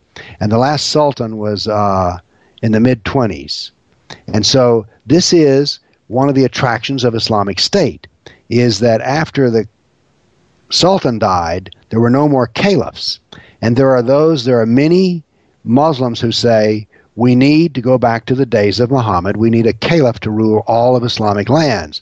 And so that is the theological attraction of Islamic State, is that they're reestablishing the real, that is, you cannot really have Islam without the Sharia and a caliph. Okay. Okay. And so Islamic State is for the full imposition of the Sharia down to the smallest detail, and that there's a caliph. And this, by the way, has a very powerful attraction. I'm a seventy-five-year-old man, but I can remember, believe it or not, what it was like to be young. Mm-hmm. And when you're young, you're very idealistic. Life is simple. There are clear, hard choices. And who does the Islamic State mostly attract? Young people. They look at Muhammad and the glory of the rightly guided caliphs and say, yes, this is the way that Islam must be. Well, people like to worship royalty, right? You know, I've never understood that. I think I've known some people who are supposedly royal a little too well. Yeah, but they always imagine that royalty is different than that. Yes, they do. And I've never understood that because, anyway, well, we finished the first f four rightly guided caliphs. Yes. And by the way, I, I, I know that we could just li do this. I could have prepared a list of battles that were fought and just cycle through them, but I think it's much more interesting to go through and fill in the details behind what's going on. Yeah, absolutely. I want it to be unscripted and just whatever you feel. Well, it's unscripted, I'll tell you that. Yeah, I, I'm pretty convinced of that, and certainly on my side, too. So whatever you feel like talking about next would be great.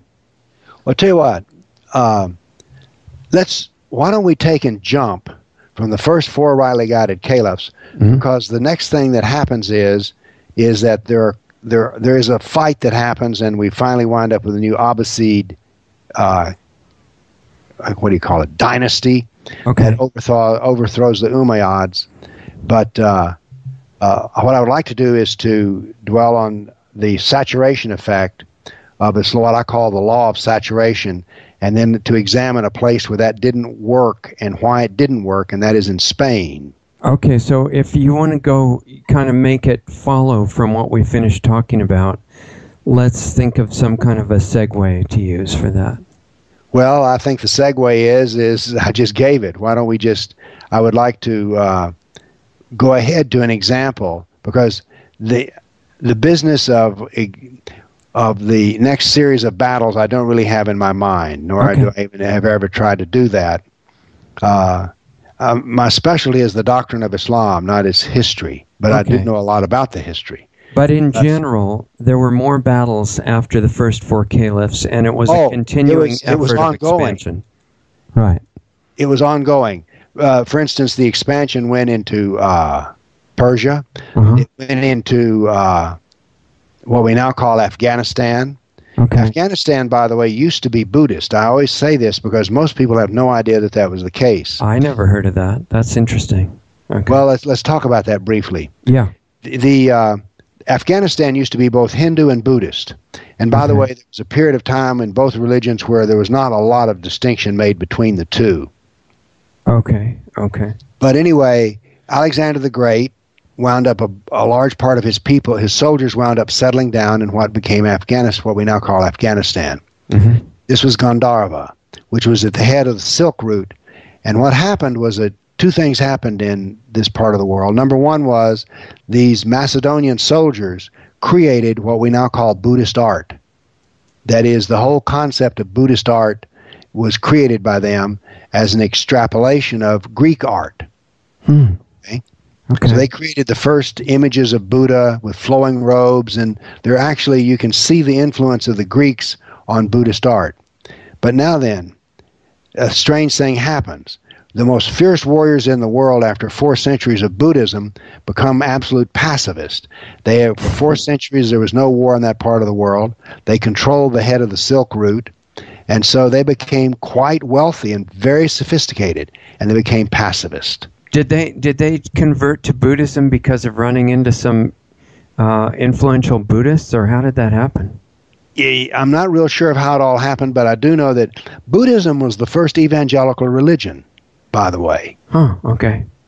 And so after Buddha died, Buddhist monks went out across the land basically preaching Buddhism. Mm-hmm. So they became converted, became sophisticated artists, wealthy people. And then when Islam came along, they collapsed in a heartbeat. Huh, okay. It is ever thus. Uh, pacifism is always very popular as a personal opinion, but history teaches that pacifist nations that are pacifist are always destroyed by those who are not. Now then, so uh, there was a point I was going to make there about... Uh, okay, you got Alexander the Great's soldiers becoming Buddhists in Afghanistan. Right, I became very pacifist. What, oh. About what time frame was that, by the way? Ooh, let's see, Muhammad died six thirty-two. We're going to be within a century. We're going to be within the year seven hundred. They're going to be there. Okay. Those, those are rough figures. Okay. This, Islam expanded very fast, um, and they got very good at what they did, so it was just rolling over another one. But uh, so what happened was is that Afghanistan quickly became completely Islamic. Okay. So the expansion went there. It went into what is now called Pakistan. Hindustan, if you want to call it that, used to be very much larger than it is now. The point I'm making here is the expansion of Islam went in very rapidly. It did not go so rapid into Turkey, however, because the Byzantine Empire resisted them for a long time until the year fourteen fifty-eight, I believe, which it fell. Now then, the point I want to make here is, is Afghanistan became completely Islamic very quickly. Turkey, which was called Anatolia or Asia Minor in the New Testament, became Muslim, but over a much slower period of time. It took centuries for it to become completely Muslim. It turns out that both Hinduism, Zoroastrianism, and Buddhism collapsed very quickly in the face of Islam. Not so Christianity. So, but today, Christianity totally is, I would say, just about eliminated from Turkey. It did not happen this way in Spain. Now, Spain was invaded in the year seven eleven. This is eighty years after Muhammad's death, roughly. This is very rapid, that they went from all the way through the Middle East, North Africa, and then into Spain. Now, we're told that the Spanish conquest led to the golden age of Spain. It's called Andalusia, which was a multicultural paradise in which was the most sophisticated part of Europe, and that if only this... this Muslim, Islam had not been driven out of Europe, Europe would be a much finer place today because it would become Islamic. Right. I've actually seen scholars argue that, that the great tragedy of European civilization was, is that the Spaniards threw the Muslims out. Mm-hmm. Now, there's some questions to be asked about this rule in Spain because the Christians were dhimmis, they were persecuted. One of the first things that happened when they involved in the invasion of Spain was is that part of the process of jihad includes sex slaves, mm-hmm, right. taking slaves and having sex slaves. The Moors who invaded, and by the way, there's a, a thing we need to talk about here. When you read the conquest of these nations, it was not Islam that expanded, it was the Arabs that expanded.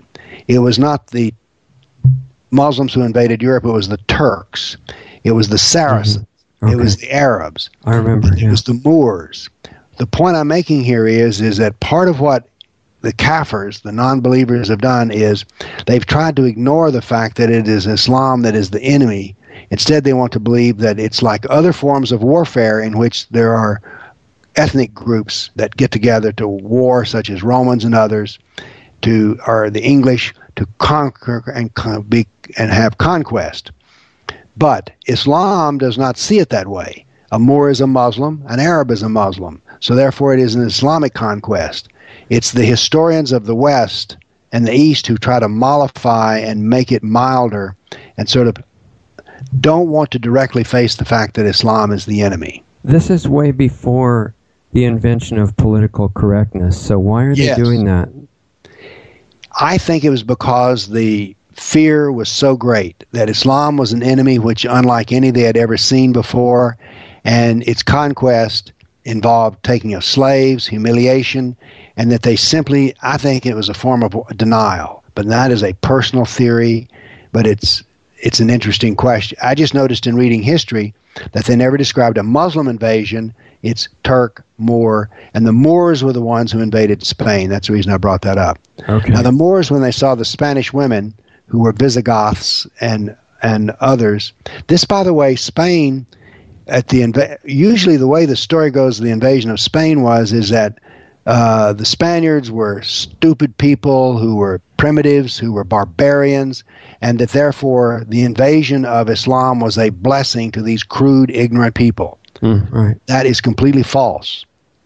The Visigoths had invaded Spain and managed to defeat the Romans, but the Visigoths were not remotely interested in taking over the civilization. They wanted to take on the civilization, and that the Spanish part of the Roman Empire furnished poets and emperors. These were a sophisticated people.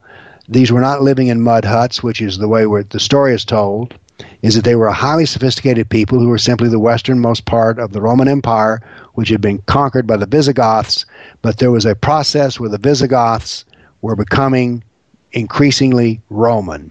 This process was interrupted. But anyway, one of the remarks of the uh, Moors who invaded was the beauty of the women, in particular blonde women. The fascination with Muslims for blonde women is an old one and is even included in the Sirah itself.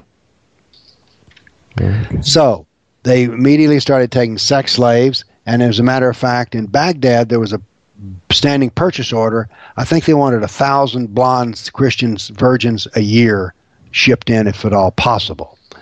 So this is part of the process of slavery in the Spain. And by the way, I happen to have made a note here, and uh, here's the price of uh, some of the uh, a black girl would bring two hundred dirham, a white girl one thousand dirham, and if she could sing, it, the price for a, a sex slave who could sing could be as high as fourteen thousand dirham. I have not the slightest idea what a dirham is worth today. Okay. But, but the point is, is that this sex slave business, the white woman was always the highest priced sex slave. The, sex, the markets in uh, Arabia were closed down in nineteen sixty. Most people don't know that. Records were kept over the price of slaves, and the highest priced slave was always a white woman. And if she had blonde hair, she bought an extremely high price. Okay. So one of the things that happened when the Moors invaded Spain was is they had better-looking sex slaves than they'd ever imagined before. All right. Just a little note in history. Wow. So uh, in seven eleven, the jihad invasion happened, and uh, it's, like I say, one of the theories is that the, the invasion and all the murder and building towers out of skulls of the the Kafirs, this was a blessing. This is the way the history is taught. And so, but something happened in Spain, which was Catholicism was very strong, and in the northern part of Spain, it was very mountainous, and so they, they never fully conquered Spain. Now, I have a question for you, Richard. Mm-hmm. If golden age of Spain was Andalusia was such a marvelous, wonderful thing. I have a question for you. Why did the Spaniards fight against Islam for seven hundred years? Well, obviously because they were su- had such low consciousness, they didn't realize it was good for them. Right, right. They didn't want to take their medicine. That was it. Yeah.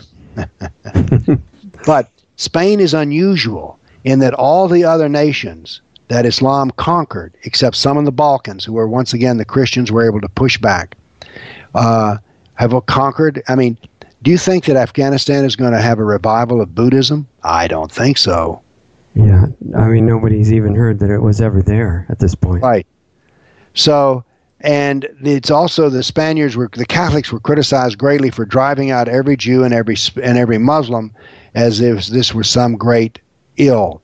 We have to understand that moving of native tribes was a, used to be a standard form of warfare. It was last practiced by Stalin with the uh, well, the Caucasus. Uh, oh, there's a anyway. I can't remember the tribe he did.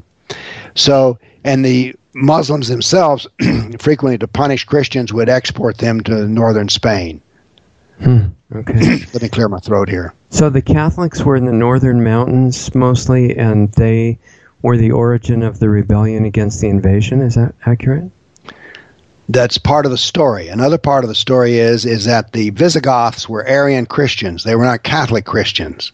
Uh-huh. So there was a division. But now the Arian Christians did not insist on converting the Catholics. Now the Muslims, when they came in, did. Those Christians who were conquered and within the conquered area were dhimmis. Uh-huh. They lived in their own area. Now the Jews were used, an invading tribe or an invading army always finds it convenient if there's some locals there who can work for them. When Cortez invaded Mexico, he found there were English, they found there were not English, there were Indian tribes mm-hmm. who hated the Aztecs, and they were more than willing to go to war against them. Right. There was bad blood between the Aryan Christians, the Visigoths, and the Jews. Now, there was a very large population of Jews in Spain. So what happened is, as the Muslims conquered cities, they put the Jews in charge of running the city for them. This creates bad blood. Mm, now, the, okay. Ju- the Jews were both treated well, and there were, there were times in which as many as five thousand were killed in a blow.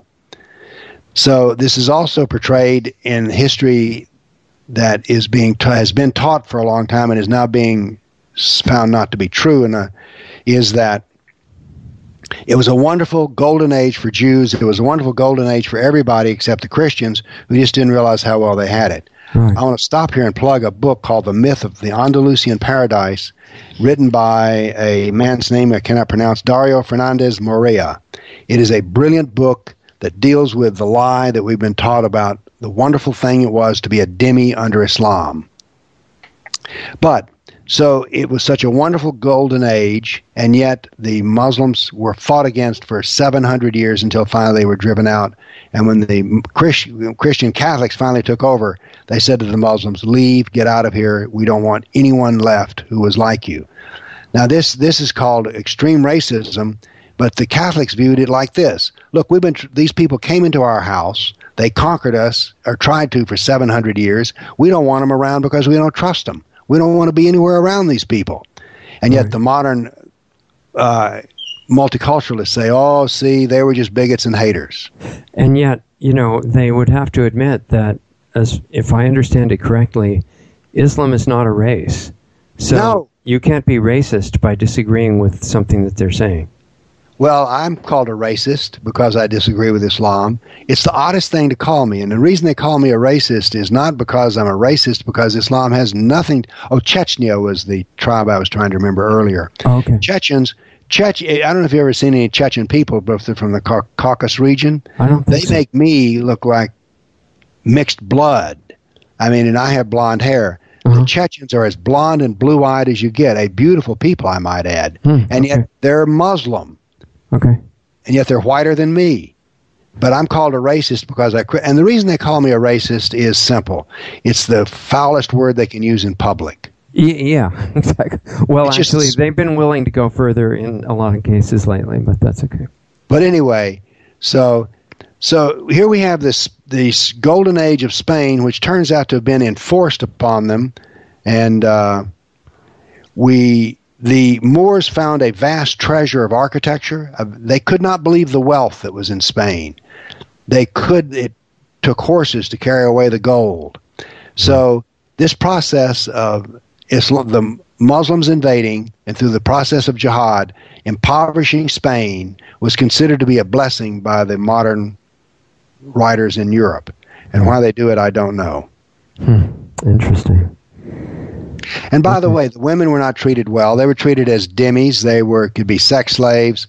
Uh, the dhimmi could be humiliated, wear special clothes. Mm-hmm. And there was there was one uh, ruler of Spain who was the basically the king of Spain, except I think he, I don't know if he was called a caliph or not. He may have claimed to be. Uh, and by the way, in the process of caliphs, you'll have different caliphs around at the same time. Uh, the process gets to be just purely territorial warfare. Right. So was there one class of slaves that were sex slaves and the other ones were regular slaves, or were they all just whatever was needed? Well, you've asked a very interesting question. It turns out that in the Arabic language, there's about forty words to do, use for slave. In America, which we're very ashamed of our slavery history, by the way, the Muslims are not ashamed of their history of slavery because a slave converts to Islam, and so therefore it's a good thing and a blessing. Mm-hmm. So Muslims do not have any guilty feeling about slavery in their past. It's just that that was in the past, but there's none there's none of this hand-wringing anguish that Muslims have about their history. Okay. But slaves were priced on their on their race. A white slave bought more than a black slave, and uh, women slaves, if they were could entertainers and could be sex slaves, brought the highest price of all. Black slaves were usually used for hard work. Oh, the point I wanted to make was Islam has some forty words for slaves. Abid means an African slave. Mamluk means a white slave. So it's interesting, the slave business was so sophisticated in Islam that they had three different words for an escaped slave, an escaped woman slave, an escaped male slave, and an escaped child slave. Hmm. Now, what does this tell you when we discover that a culture has a sophisticated vocabulary about a topic? It means they're very good at it. Right, right, right. And, and so the very fact that the Arabic language contains forty words for slave means the slave business was a big business in Islam, and it happened in Spain. Yeah, and where did you say it was shut down in the nineteen sixties? Mecca. In Mecca, okay, but it's still going on in some places, right? It's now going on in Africa. Okay. And I think that one of the great tragedies of our civilization today is, is that we do not hold Muslims and Islam accountable for this piece of business. Right. Still in Africa. Okay, do you happen to remember what countries in Africa? Uh, I've met a slave from the Sudan. Okay. I went to Vanderbilt to hear a talk given by, can I remember the man's name? He was a slave from Africa, and his slave story was the same story of all of them. He and his sister went to the market to sell beans, and the jihadists came, killed his parents, and took him and his da- his sister off. His sister was raped every night many times, and he was finally taken into uh, the northern Sudan, where he was turned over for money, of course, to an Arabic family, and they put him in the center of a circle, took off his clothes, and all took a small stick and began to beat him and called him Abid, Abid, Abid. You no longer have a name. You are now Abid. So what I found interesting was this man gave a talk uh, at Vanderbilt University. Now, I went to hear the talk because I wanted to meet a slave who had survived the jihad of Africa. Mm-hmm. Here's what I found fascinating. There were no American blacks in the room with him. Here was a slave that had come off the slave block in Africa, and yet black Americans had no interest in meeting such a person, because there's a history of, we need to dwell here since we since I worked the subject around to this. Yeah. All the slaves that came to America were sold to us by Muslim slaveholders, wholesalers. Wait, you're saying that, that during the American slave period, the sellers of those slaves were all Muslims, Muslim business yes. people? Now, the story, I went to, I taught for eight years at T S U, Tennessee State University. And there, it's a historically black university, and so the story of slavery that's told there, and here's the reason that, that black Americans didn't come hear this man who was uh, talking. I keep trying to remember his name. Francis Bach, that was his name. Okay. He became a Christian. His, Francis Bach was his name. Um, this way the story is told, it was from the west coast of Africa. That's all the slave trade was, and that the whites went into the interior of Africa, drug out the slaves, and then brought them to America. Well, sailors don't do that kind of work. They're like truck drivers. They sail boats. That's what they do. Right. What happened was is that the slave ship sailed up to the harbor, and there was a business transaction with invoices and bills of sale and cash. So the jihadist slave dealer was a Muslim. This has gone on in Africa for centuries. Okay. It was in North Africa, it was in Eastern Africa, and it was in Western Africa. So all, every slave that came to America passed through the hands of a jihadist Muslim. Now, my question to you is, why wouldn't a historically black college want to teach this knowledge? I find that all of the history of jihad, that all the history of Islam that deals with violence, no one wants to know about, no one wants to hear about, no one wants to know the story, no one wants to tell the story. I went to my brother's funeral in San Francisco, and there I met a man who was from Bulgaria. And when he he knew from my brother's words about me that I knew a lot about Islam. And so he started talking to me about how their women were raped, how their children were crucified, and also about the Janissaries, in which a tax was put upon Christians in which they had to give an oldest son who became a slave soldier for the Sultan. These stories are not told nor widely known. There's something about the conquest of Islam that produces a shame in the conquered people that they do not want to talk about. And I think it all has to do from the shame of being a dhimmi and the complete humiliation while the Muslims were there. That's a personal theory. But it is a fact that the history of Islam and the history of jihadic conquest is simply not told. And, and you think this is because the people who would have to tell it would be too ashamed to admit that they were in the status of dhimmi, or they're, the people that they identify with at the time would have been dhimmi, so they can't talk about it? I'm not sure what all. It's a fascinating thing to me. Let's let's take this. The whites can be shamed about their history of slavery, okay? Mm-hmm. How many times have white Christians apologized for slavery? Even those who were, say, from Ireland when the whole business happened, they'll apologize too. Right. But the Muslims, when have you ever heard a Muslim say we were wrong in taking slaves? They cannot be said to be wrong because Muhammad was a slaveholder. Muhammad was a slave dealer. He retailed them. He wholesaled them. He used them for sex. So therefore, the process of taking slaves, a Muslim has no guilt about at all. Now, he's slightly embarrassed about it today because it's not supposed to be done under modern context. Yeah. But in his heart of hearts, taking slaves was something Muhammad did, and so therefore there is no shame or dishonor in having done so. Whereas the whites who are Christians or not Christian cannot justify slave taking because it violates the golden rule. So I think right. this is part of the process. Well, the other, you know, when you get to the idea of apology, um, there's been an, a notable absence of, as far as I know anyway, I might have missed some of it, but I haven't noticed high-level Muslim leaders apologizing for acts of terrorism, and I think it's the same issue because acts of terrorism are ways to get into paradise, and they're virtuous. Within the act, the, the best Muslim is the jihadist. That's right. What Islamic doctrine says. Right. So therefore, this you, you've touched upon something here.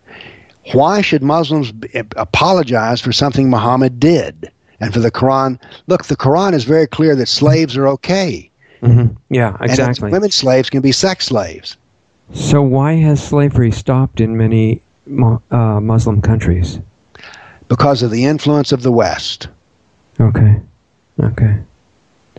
Okay, it's not politically acceptable at the moment. It's not and, politically acceptable. Right, now, and the, Islam, and the places, Islam, go ahead.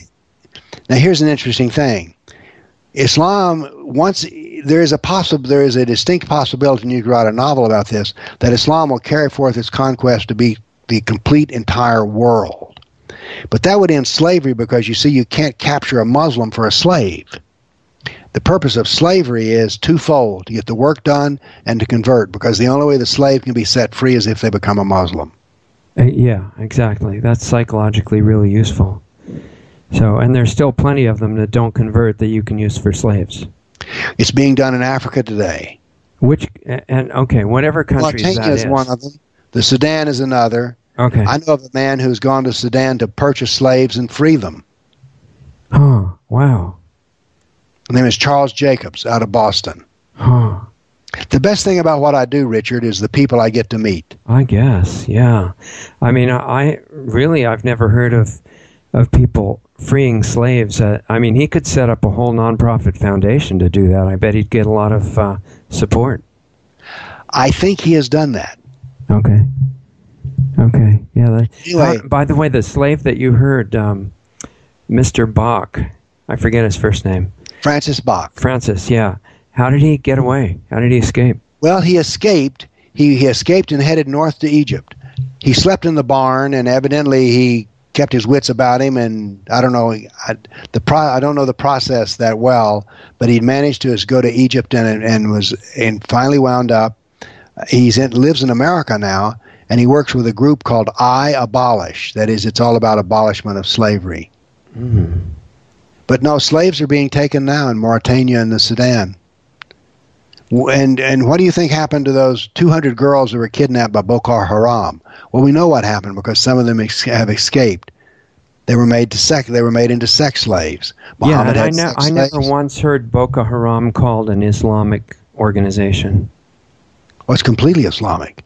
Okay, I just heard it called Boko Haram terrorists, and that was it. Well, it's it's pure. Boko Haram means uh, Western knowledge is forbidden. Oh. Okay. They have sworn they have sworn allegiance to ISIS, Islamic State. Wow, interesting. Okay, and and uh, Francis's sister was lost, I guess, right? You know, that's the first time I've thought of her. Yes, she was lost. He made no mention of her at all. Okay. But I was struck by the fact that she was raped every night, because this is the way of us. The Quran itself says that you can have sex with those who you own by your right hand, the sword arm. As long as they're not on their period. Actually, with a sex slave, let me think about this. Yes, yes, yes, you're quite right, because in Khaybar, uh, pregnant ones, you're not supposed to have sex with pregnant ones or ones having their period. You're quite correct, sir. Yeah. Hmm. Interesting. This is like exposure to a totally new world, and I, it makes me wonder one thing. You know, I, I've met a lot of Muslims in America that, that are friends of mine, and the ones that I've met, most of them don't show the outward signs of, you know, the women aren't wearing burqas or anything. Mm-hmm. They, they just seem pretty free. And I'm wondering how many of them really understand the tenets of their religion from Muhammad. I've never met, the only ones that I've ever met who knew the tenets were Muslim Brotherhood types. Okay. One of the verses which is the most discouraging to me in the Quran is, is the Quran says, do not ask difficult questions. Yeah, yeah. Well, yeah. As a scientist, I go, well, what are the kind of questions should you be asking if you're not asking the difficult ones? Well, you ask scripted ones, of course. Right. But anyway, Muslims are not encouraged to study theology. Muslims are encouraged to, it's a practice. It is a, um, there's a word for this, not orthodoxy, orthopraxis. Mm. That is, uh, you, you do your prayers, you do the fasting, you do the five pillars, and that's really the end of it. The whole structure of Islamic doctrine is made such that it is almost, it's very difficult to understand. The Quran is difficult to understand. The Sirah is difficult to understand. The Hadith is almost impossible to understand because there's so many of them. Mm-hmm. So as a consequence, Muslims do not go deep study about the Sirah, the life of Muhammad. Now they have little short stories they like to tell, which are very pleasant ones. Yeah. But the, the, most of the time, if I deal with Muslims, I say, oh, that's not true, even if I know it is true because I've read the Sirah. Actually, one of the things I now do if I'm going to debate with a Muslim is I clearly establish what do they know mm-hmm, mm-hmm. and what I know.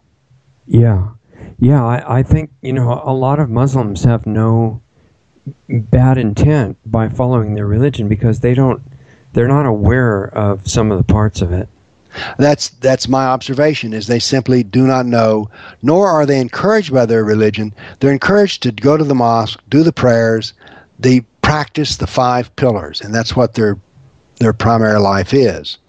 So it's it's not encouraged. It's, Christianity is, and Judaism and Hinduism for that matter, but actually more Judaism and Christianity are different in their encouragement of studying the sacred text. Mm-hmm. In great detail. This was, of course, the creation of the Protestant religion out of the Catholicism. Catholicism was practiced before Protestantism in somewhat the same way Islam is. You listen to the priest, you just do your work, you pray, you do the uh, outward things, but you don't do a study of the text itself. Right, and didn't they, they made an effort at, at one point to make the text unreadable and un, unintelligible to almost anybody, and people were going to services in languages that they didn't understand. Yes. In Catholicism. Exactly correct. Yeah. Hmm. Wow. Well, boy, I, I mean, we, we've skipped around a little bit. And oh, we have. We, we have some time to fill in gaps if we want to. Well, I mean, you ask questions about the gaps and we'll fill them in. Okay. Well, um, I want to know, first of all, and there's several different things I'd, I'd like to ask, but one of them is, uh, we kind of left off the invasion of Spain, talking about the Romans, and then the, the Visigoths kind of replaced the Romans for the most part, if I understood you. And then after that, uh, you had the Muslim invasion by the Moors and other people. And what was the progression of that invasion up to the point where the people, I guess led by the Catholics in the northern mountains, uh, reversed the invasion and, and were able to drive them out? This was a long, slow process. It was helped by the fact that the Muslim invaders became corrupt and more incompetent, uh, and the the Christian Catholics just simply would not give up. They kept on fighting and fighting mm-hmm. and began to reconquer piece by piece until finally, in the year fourteen ninety-two, the last Muslim and last Jew had to leave Spain. I want to make a remark about the Jews in Spain. Probably the most famous Jewish scholar of the medieval times is Maimonides. And he wrote in the letter to the Yemeni Jews some advice to Jews in dealing with Muslims. He said, you can teach the Torah to a Christian, but you cannot teach the Torah to a Muslim. And that no group of people had ever prosecuted the Jews so badly as the Saracen. I bring you, the, which is another word for saying Muslim. Mm-hmm. No, no, no nation had ever been so cruel. I say this because it is a popular thing for secularists to say is that the Jews were treated extremely well in Spain. Well, if this were the case, how come their chief scholar, Maimonides, is saying to the Jews, do not try to teach them the Torah, and they have treated us worse than anyone? All I'm saying here is, is that it is a very mixed bag. It's not as clean as cut as you would like. Another thing that's true about the treatment of both Catholics and Jews in Spain is this. And by the way, there were wars and fights amongst the Muslims themselves. The Moors were North Africans. They, mm-hmm. The Arabs also invaded as well, and there was always bad blood between the Arabs and the Moors. And this goes back into Islam.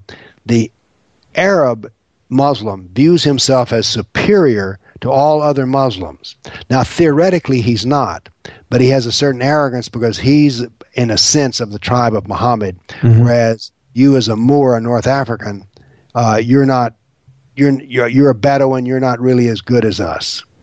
Yeah, just fortunate that Islam actually got there so that they could learn the truth, I guess, right? Right, exactly. So what happens is is that there was a lot of disgruntlement and, and small wars between the Muslim Moors and the Muslim Arabs. Now what happens is is that there, and there is a stage of Spanish history in which there is no central ruler. There are many, many small pretense, uh, dukedoms, if you will. And so this helped in the Catholics trying to reconquer their territory, is they did not have to fight all of the Muslims at once, okay? Mm-hmm. They could bite them off a piece at a time. Mm-hmm. Okay. This was beneficial. You have to understand that once you hang, there is, Islam has a propensity for violence that is supposed to be only directed towards the apostate and the kafir. However, once it becomes a reasonable ethical principle to kill somebody else because of a disagreement about ideology, this can also be done against fellow Muslims. A rough rule of thumb since uh, is that Muslims kill at least two of themselves for every kafir they kill. The most dangerous person for a Muslim is another Muslim, not a kafir. I mean, look at the Iran-Iraq War. A million died, and there was Muslim killing Muslim. So the same thing happened in Spain. Muslims would kill Muslims and have small wars, and this made it possible for the Catholics who simply would not give up. And so they managed to... This took seven hundred years, though. seven hundred years. Okay, okay. And so, well, yeah, I mean, it's it's technically illegal for one Muslim to kill another, so you always would have to justify it, I assume, by saying the one you're killing is really not a, a real Muslim anyway. This is, I knew a man one time, it was one of the first talks I gave, and I said a Muslim is to never, there's a series of ethical principles laid forth in the Hadith. A Muslim is not to cheat another Muslim in business, a Muslim is not to touch another Muslim's wife, a Muslim is not to lie to another Muslim, and uh, there's other rules like that, but they all have to do with treating another Muslim well. Mm-hmm. Well, once it's possible to hurt somebody because they're a kafir, what you do is is that you simply declare the other Muslim, oh, he drinks beer, or he doesn't fast during Ramadan, or he doesn't do his prayers, and so therefore he's not a real Muslim, therefore we can cheat him in business. Mm-hmm. I gave a talk one time at a church, and a man in the back of the room says, you have spoken the truth, sir. He says, I work in the used car business and used car parts. And he says, it's dominated now mostly by Muslims. But he said, working in the back room, I can tell you this. Before they cheat another Muslim, they also estab- they always establish how he's not a good Muslim before they cheat him. Mm-hmm. Mm-hmm. The, I mean, which is, I, I sort of smile at the story because it's so human. Yeah. Yeah, exactly. Okay, so you're talking about how the Catholics that didn't give up in Spain were able to prevail over the Muslims, and it makes me wonder um, how this all fits into the overview of the Crusades. Ah, well, let's establish something about the Crusades. The Christians are, I've met Christians who were ashamed of the Crusades, and what they should have been ashamed about is the fact that they know so little about the Crusades, they would be ashamed. Remember, we started this whole thing off with the conquest of the Middle East, and this was an unpleasant process for the Catholics. Mm-hmm. Or not the Catholics, for the Christians. Okay. Well, this treatment of them got worse and worse, because at first, the, the treatment of Christians becomes worse as Islam stays longer and longer. At first, they needed them to run the business for them, and relations were quite good. But as time goes on, the Muslims become stronger, the Christians become weaker, and there's fewer of them. And so, the Christians were persecuted to the degree that the Bishop of Jerusalem put a cry out to the Byzantine Emperor, and the Byzantine Emperor in turn made a plea to the Pope to please come and rescue us from the Muslims. Well, this was roughly in the year, I think, ten ninety-nine or eleven hundred thereabouts, and so that was the First Crusade. This was a defensive battle. All of the battles were defensive. Why do I say that?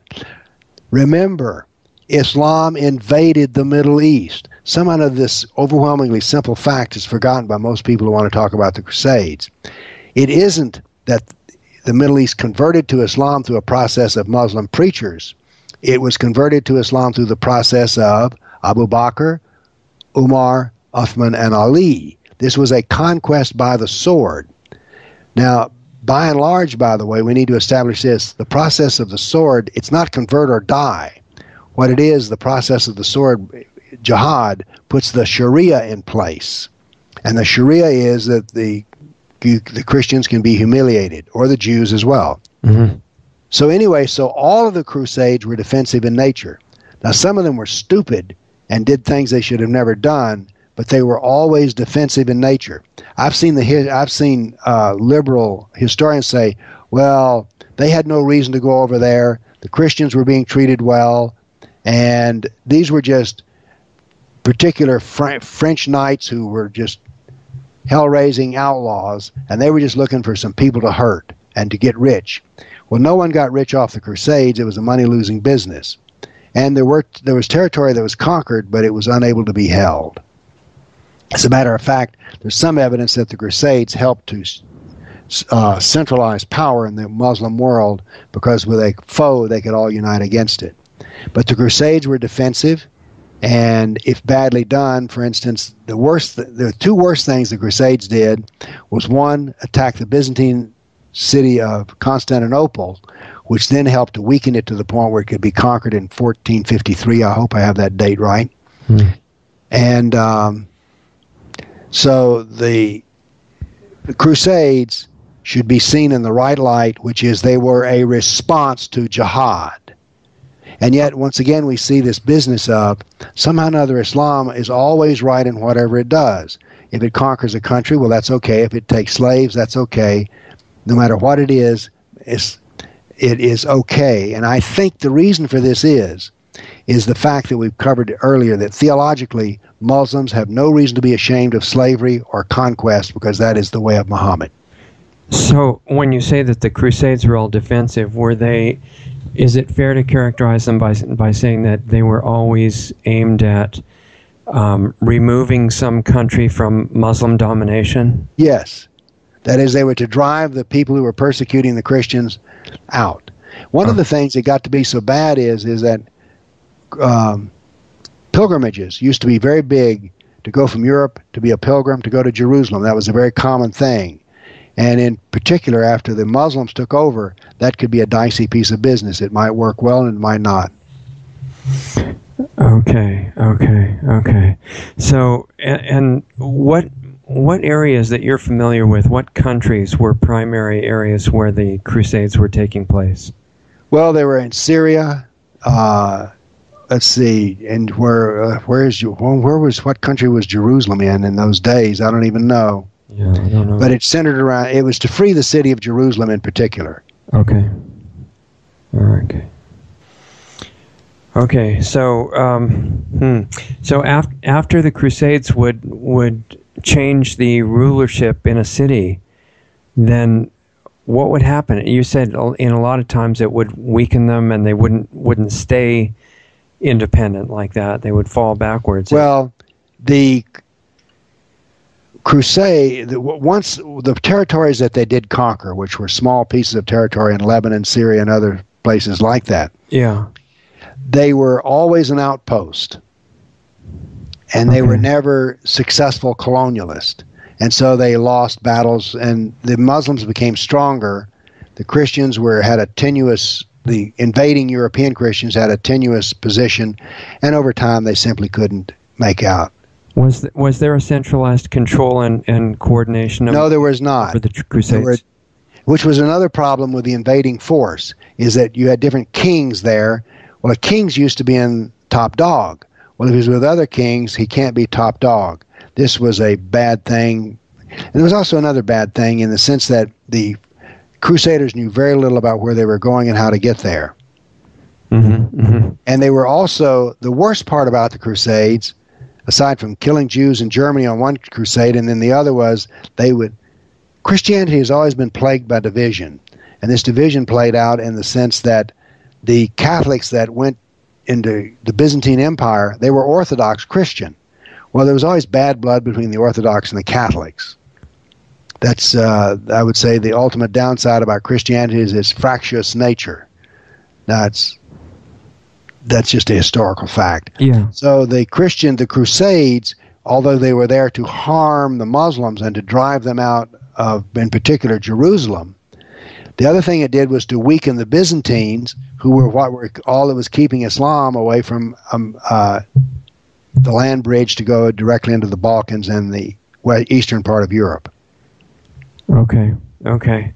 Um, I'm also really interested in what you alluded to in, in the structure, the supply side structure for the slaves that were brought to America.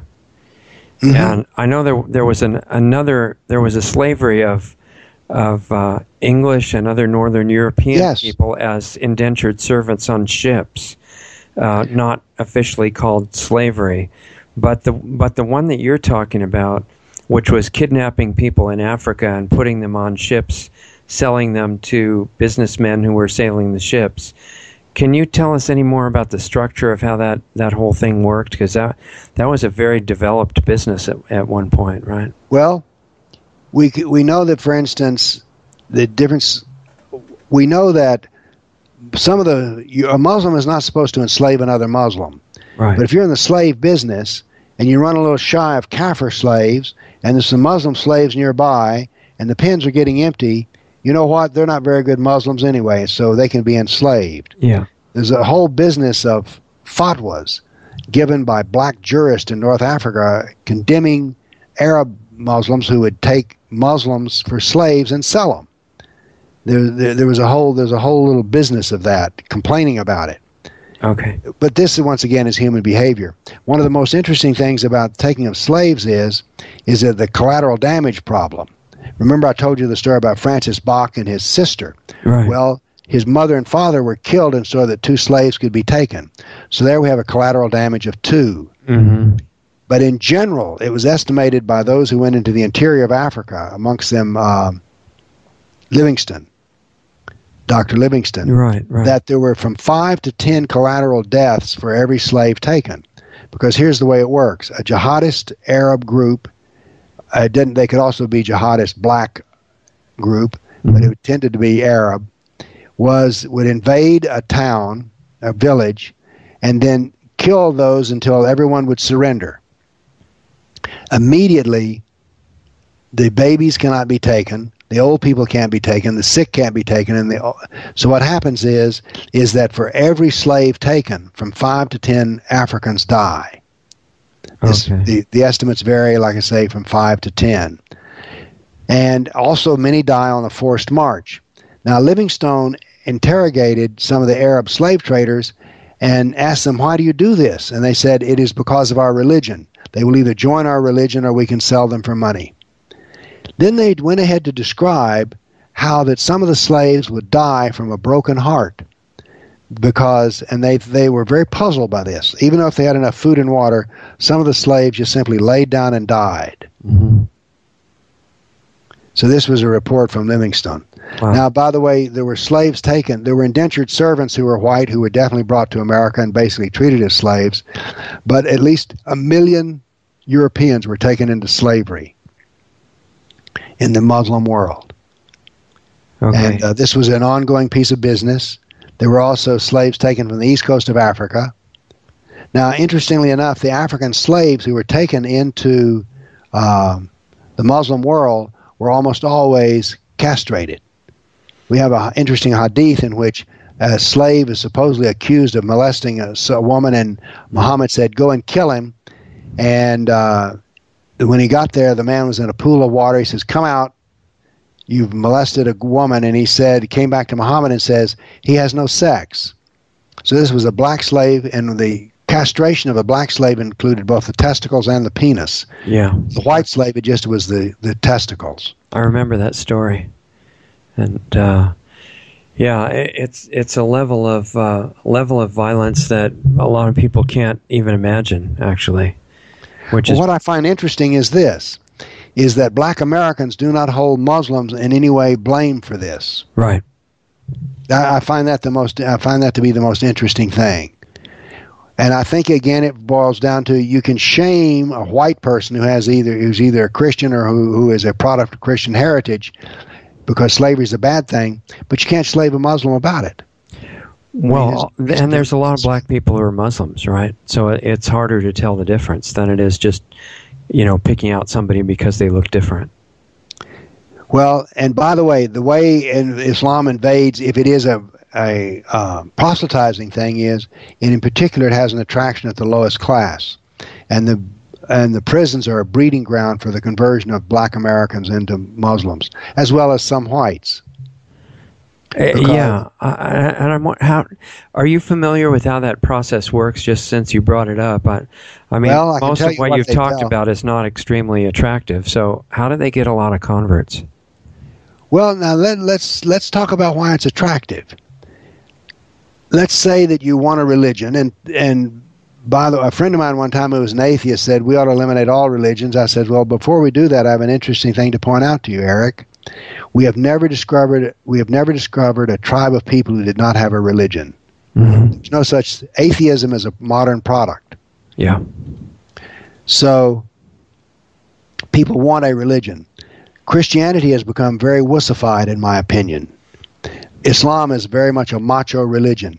And what uh, a Muslim will to convert a, uh, and by the way, this process of how to convert is called dawah, and there are books written on how to do it. How do you convert a Muslim? How do you convert a Jew? How do you convert a black man? And what they tell the black man is this: Christianity is the religion of the white man. Islam is the religion of the black man. Right, right. I've heard so that. That's too. that's that's what they say, and yet they never get around to telling. Uh, blacks, so they tell that story too, that Muhammad, the supreme Muslim, had black slaves, white ones and black ones. Right, right. So they, they never inform him of that. And by the way, there's another reason if you to become a Muslim, and that is this.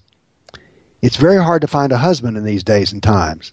Mm-hmm. Now, as an old man who's been married for fifty-three years, I can't tell you this for a fact, but I've gathered from the internet and such places that if you are young today, hooking up, as they call it, is almost is is almost done casually.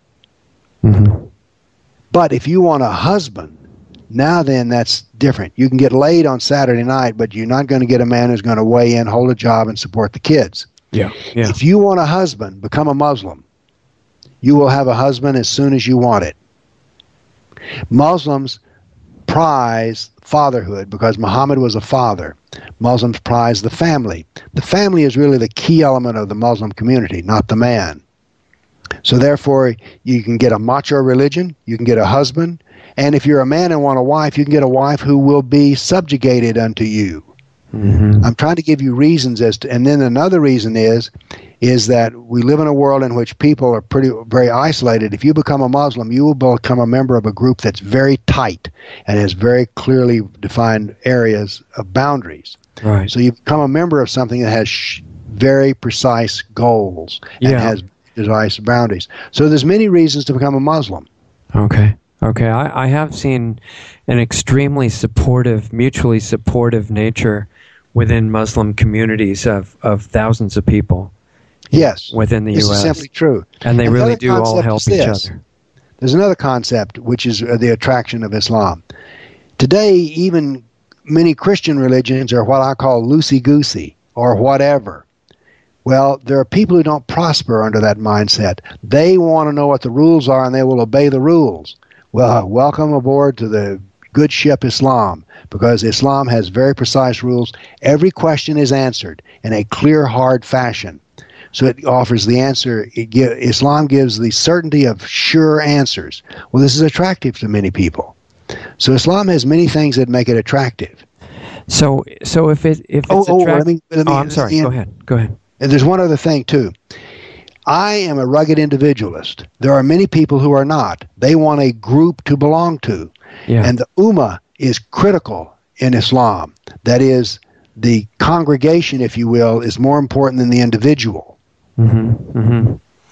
Yeah, I, I, I feel the same way as you do. That doesn't appeal to me at all, but I, I know that the vast majority of people Um, are very happy to go along with a completely supportive group because of the security sense that it brings with it. Mm-hmm.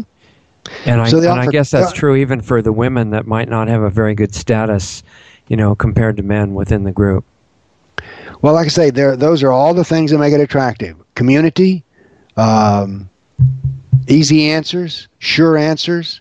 You can get a husband, you can get a wife.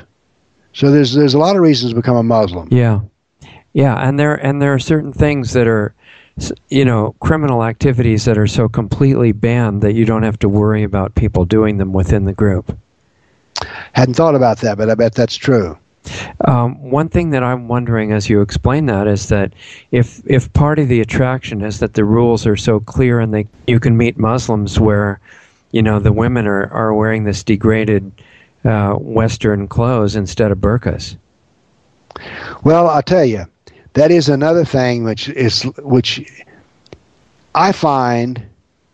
Uh, remember, I'm a seventy-five-year-old man. Yeah. I find sometimes the display of women to be a little over the top. That's a little too much pulchritude. But in Islam, you don't have that. You have a concept called modesty, right, which I would say that modesty is not a concept that's big anymore inside of the culture that I live in. Yeah, yeah, that's true. I'm just wondering how, how it's justified not to really follow the Orthodox view if you're living in American society. How is that okay? Now, when you say the Orthodox view, you're talking about Orthodox Christianity or Orthodox Islam? Islam. Well, and you know, I don't, there must be, actually I know that there are many Muslims who don't follow any of it. That is, they come into America and they just melt away mm-hmm. because there's no sharply defined community boundaries. So there are others that, I, I don't know the answer to your question really. Okay, yeah, it's interesting because the, the people that, I, most of the friends that I have within the Muslim community are very Americanized. Mm-hmm. You know, they still follow all of the Um, the traditions that they know of. They certainly o obey the holidays, and they do the praying, and um, they do Ramadan and all this stuff. But but they act Americanized, and mm-hmm. I think you know in in the real teaching of Muhammad that I'm beginning to learn more about, I don't see a place for non-Orthodox practice. No, there is not. But on the other hand, we also have to understand this. Someone I saw a list of Islamic sects, and there's like over over a hundred of them. You can always go the Ahmadiyya route, which is Islam light, then it's not quite so onerous. Mm-hmm. But then again, if you're an Ahmadiyya, I wouldn't go to Pakistan and declare that you were, because they're, right. they're considered apostates there. Yeah, yeah, exactly. So, oh, and you know, I never got to ask you this other question too. You said that archaeologically, even though we're only talking about what, fifteen hundred years ago, that uh, that Muhammad was operating in Mecca and Medina. You said Mecca might have actually been more accurately a place called Palmy Palmyra. Yes. This is a fascinating story. We're now getting off. I usually talk about Islam as though I am a believer of Islam. That is, I accept that the veracity of the story of Muhammad, but in truth, I do not accept the story of Muhammad at all. Uh, it's too filled with small details to be actually accurate. But the other detail that is more important is, is that there's a man who wrote a book, and I forget his name, Smith, I believe it was, mm-hmm. who spent his life in the Middle East, and he became fascinated by the fact that uh, this partially came about because of uh, satellite views. You could go look from a satellite at a lot of old mosques that were in the first century or two of Islam, and the Qibla does not point to Mecca. The Qibla points instead to Palmyra. And the description of Palmyra, this man wrote a book called The Geography of the Quran, which is a brilliant book. Mm-hmm. He points out that the descriptions we have in this in the Quran of plant life and geographical features cannot have occurred in the Hijaz, which is where Mecca and Medina are, but they only are suited in the part of Syria called Palmyra and the Neo, Neo Nabatean. I pronounced that wrong, I know. The Nabatean Arabs who live there. So there is a great deal of indication that archaeologically that the story we have that Mecca, there's no way that Mecca was as described as a trading city, as a key trading city, because when you look at it, it just simply doesn't meet the point for being a key trading city. I mean, it's down there in the thumb of Arabia, and why would you stop and put goods off in Mecca so they can be put on a camel, whereas you can instead just sail on up the Red Sea and get them directly to the Middle East. So the story of Mecca being a big trading center, there's just simply no way for that to have occurred. And besides that, there's other indications that Mecca did not even exist as a city till probably two hundred years at least after the death of Muhammad, that there wasn't anything there that was to speak of any commercial size. So how far away was Palmyra from Mecca? Quite a ways, I guess. Oh, yeah, a great deal of distance. Uh, Palmyra is what we call Syria now, and uh, Mecca, of course, is in the southern central part of Arabia. So would it have made sense in Muhammad's uh, midlife to be living in Palmyra and still know people in Medina that he ended up going to move, you know, to live with later on? Well, now then you're beginning to ask some very interesting questions, that many of which don't have answers. But let us just say that the cut-and-dried story about Mecca and Medina, which is told in the Sirah, is not supported by archaeology. Okay. And yeah. Another thing is, uh, I knew a man who, uh, I forget now why I was able to do this, but he was able to talk with heavy contractors who were doing the work in Mecca and Medina about putting in big, beautiful buildings where before had been small, ugly ones. Mm-hmm. And he asked them, what did you find when you dig down? Because if you dig down in Rome, for instance, you're always going to find archaeological facts. Right. If you dig down in London, you're going to find archaeological bits and pieces. Yeah. There is nothing to be found beneath the surface in Mecca. There wow. is no hidden city there. Wow, that's Which really once again points out that Mecca is a recent city, at so, least in terms of... So you're saying Mecca might have started around eight hundred or so?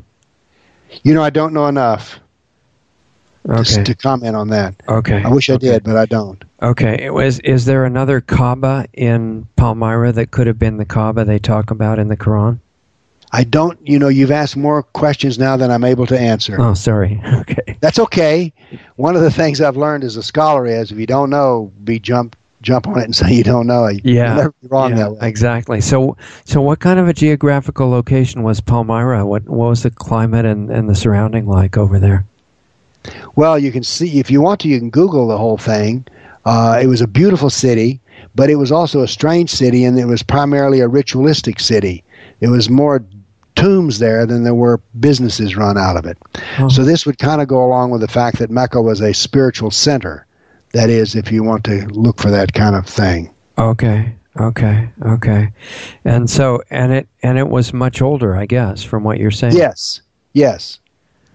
So would, would the history still make sense that they had um, many, di well, was it was it technically in Arabia? I guess you're saying it was not. It, oh, it was not in, in Arabia, it was in Syria.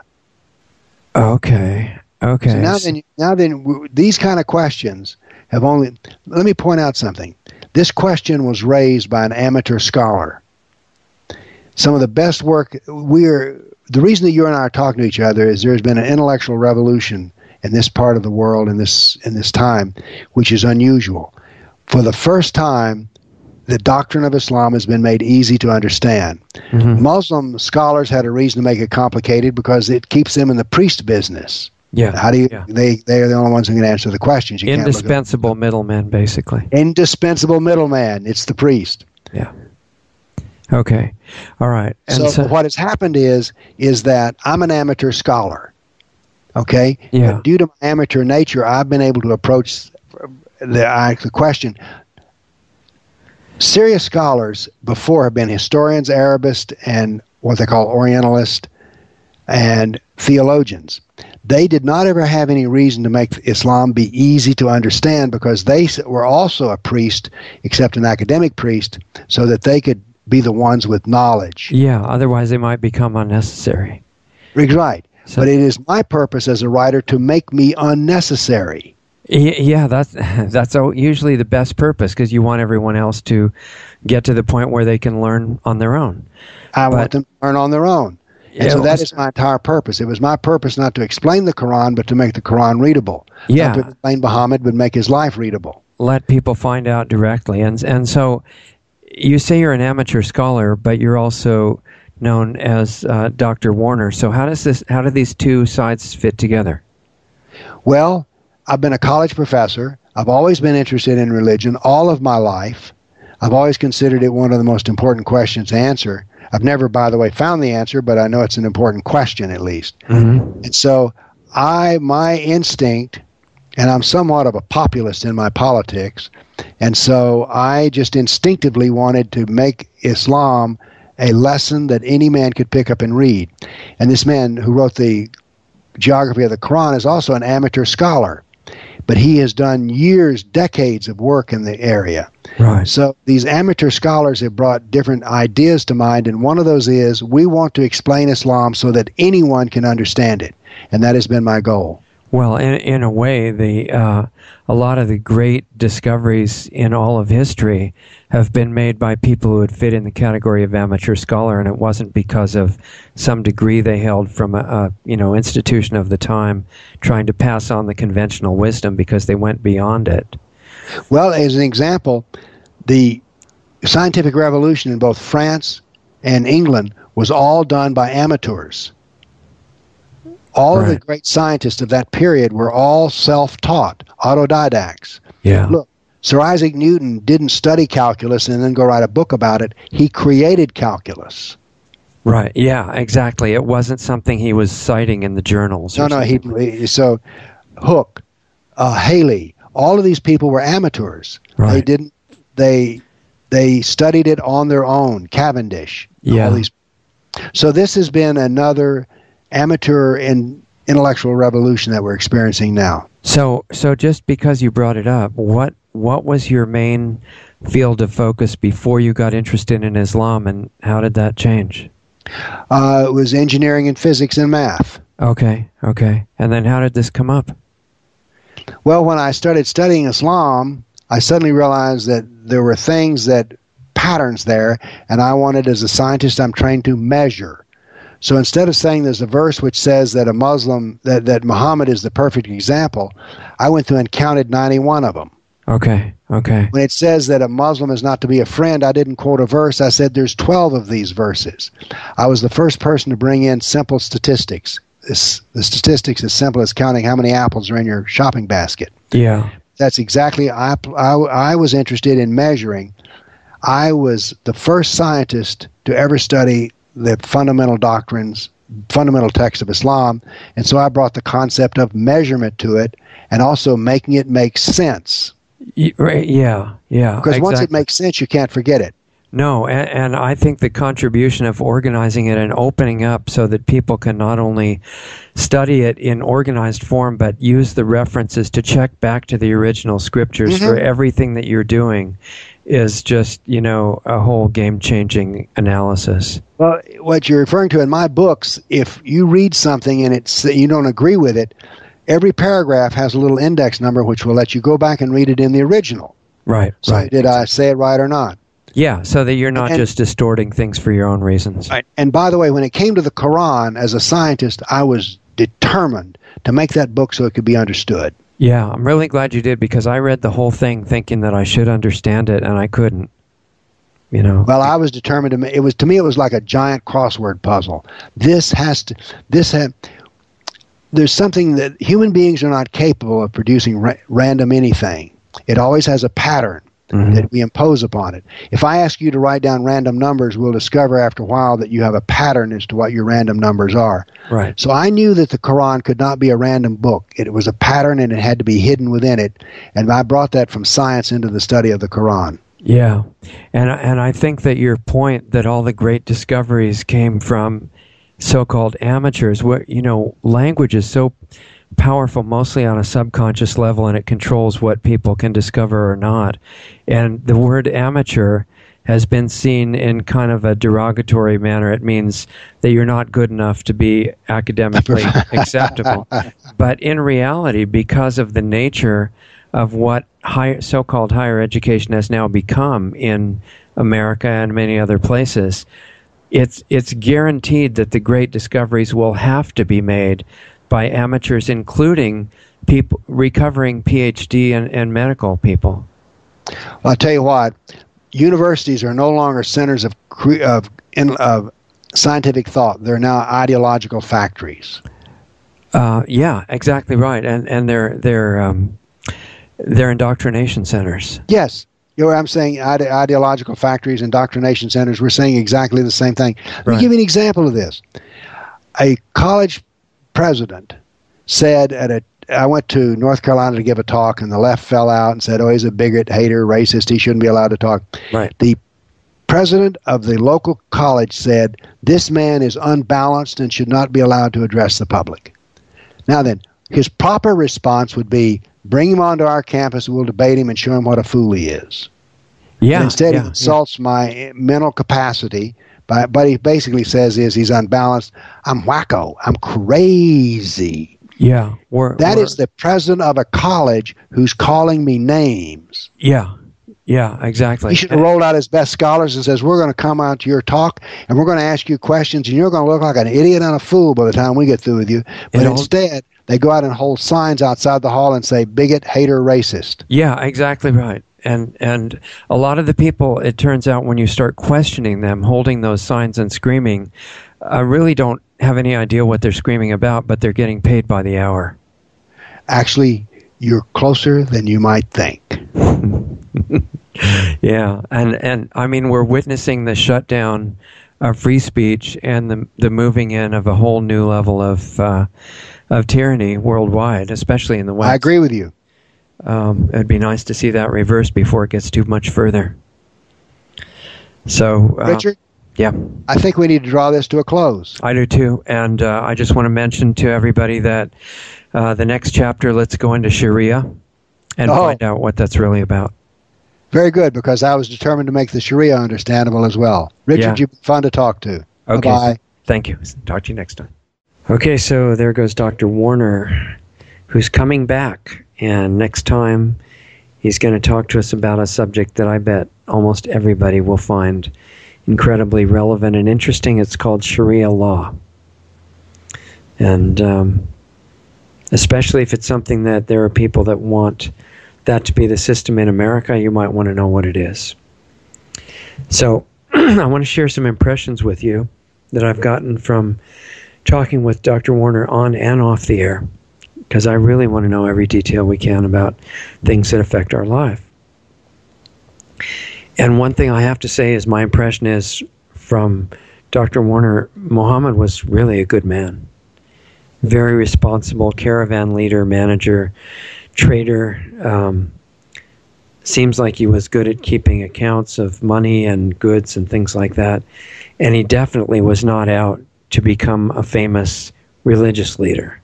I mean, totally not. Uh, not even looking for supernatural spiritual experiences. Certainly not looking to start a religion. He was pretty devoted himself. And he was living harmoniously in a village, which officially was Mecca, but the, you know, there's some question whether it might have been Palmyra, but that's a side issue. Let's assume for the moment it was Me it was Mecca, and there were all kinds of religions there. Everybody had their own rituals and their own gods, and it was fine. I mean, they were pra practicing actual mutual respect and tolerance. It sounds a lot like what we're supposed to have in the United States, where you get to believe whatever you want, but so does everybody else. And you can't start intimidating them because they don't agree. And in fact, most religions don't really um, condone harassing other people, you know, in beyond what's acceptable. So um, Muhammad was respectful of everybody else, from what I can tell, and he didn't even like, you know, prophets. He he thought they were kind of crazy. He didn't want to become one, and he was just going on being a uh, caravan manager, and a good one. So then something happened, which could happen to anybody, and he met a non-physical being, and I can tell you those are very real. They have all kinds, friendly ones, non-friendly ones, wise ones, not very wise ones, and they don't carry I D, resumes, and, you know, social security cards or anything. You have to decide who they are when you meet them, and, and remember, any of them can say they are anybody. So this one met Muhammad. Some people say that it identified itself as Gabriel, an angel. Some say it didn't, and he just figured out that's who it was later. And I'm trying to clarify that with Doctor Warner. I don't have a clear answer yet. But he met this angel, or, you know, supernatural being, or being on another level of nature other than what we're used to, so we call it supernatural. And his first reaction is, this is totally insane. I don't want to do this. I'm either going crazy or I'm becoming a really obnoxious, you know, person who might be seen as a prophet. I don't want that life. Um, I think I'll kill myself. This is him talking, not me. So to me, that shows that Muhammad was sincere and they had real character, and, you know, it was really a respectable person. And he was actually going to, he, he was willing to do it rather than be a burden to his community or, or go insane. He would rather die. Amazing. So he was on his way up to die, and he was going to die by jumping off a cliff, which was convenient, didn't cost anything, and was immediately available. And on his way up to the cliff, this angel, who was real, came back and said, um, probably better if you don't do that. I have work for you to do. You really are a prophet of Allah, and you're going to have to, you know, do this work. And then his relatives backed that up and said, yeah, you really are a prophet. This is Gabriel talking to you, and you have to give your life to this. So gradually, very slowly, he became comfortable with this, according to the history that we know. And the original cooperation of the religions in Mecca, which had been harmonious for a long time, that was over. And the reason it was over was not because Muhammad became a bad guy. It was because the directions which he was apparently faithfully following changed. Almost like what you'd call a bait-and-switch situation, where somebody offers you what seems like a really good deal, you accept it, and they say, oh, well, you know, I forgot to mention to you that this deal includes the following, which is some stuff that you don't like, but you're already hooked. So he was already devoted to being the prophet of Allah and doing whatever this angel said Allah wanted. And so as it gradually changed, he had to start telling the other people in Mecca that their religions were all wrong, and by the way, they were all going to hell. And they took religion pretty seriously. And so being told they were going to hell was not great. And it, it got so much contention, and Muhammad would not back off, as far as I can see, because he was being a really faithful mouthpiece of this angel. They threw him out of Mecca. And by that time, he had some friends in another place called Medina. And so he went there. And the Quran, which was what the angel was dictating to Muhammad and telling him to record somewhere, and got recorded in pieces all over the place, written down, in other words. Um, during the time that he was in Mecca, that was pretty peaceful. And so you could say it was true, at least except for the telling everybody else they were going to hell, except for that stuff. It was a religion that was pretty peaceful, and it was true as that kind of a religion of peace. And then when he went to Mecca, um, the instructions from the angel changed, which also still went into the Quran, but they were different.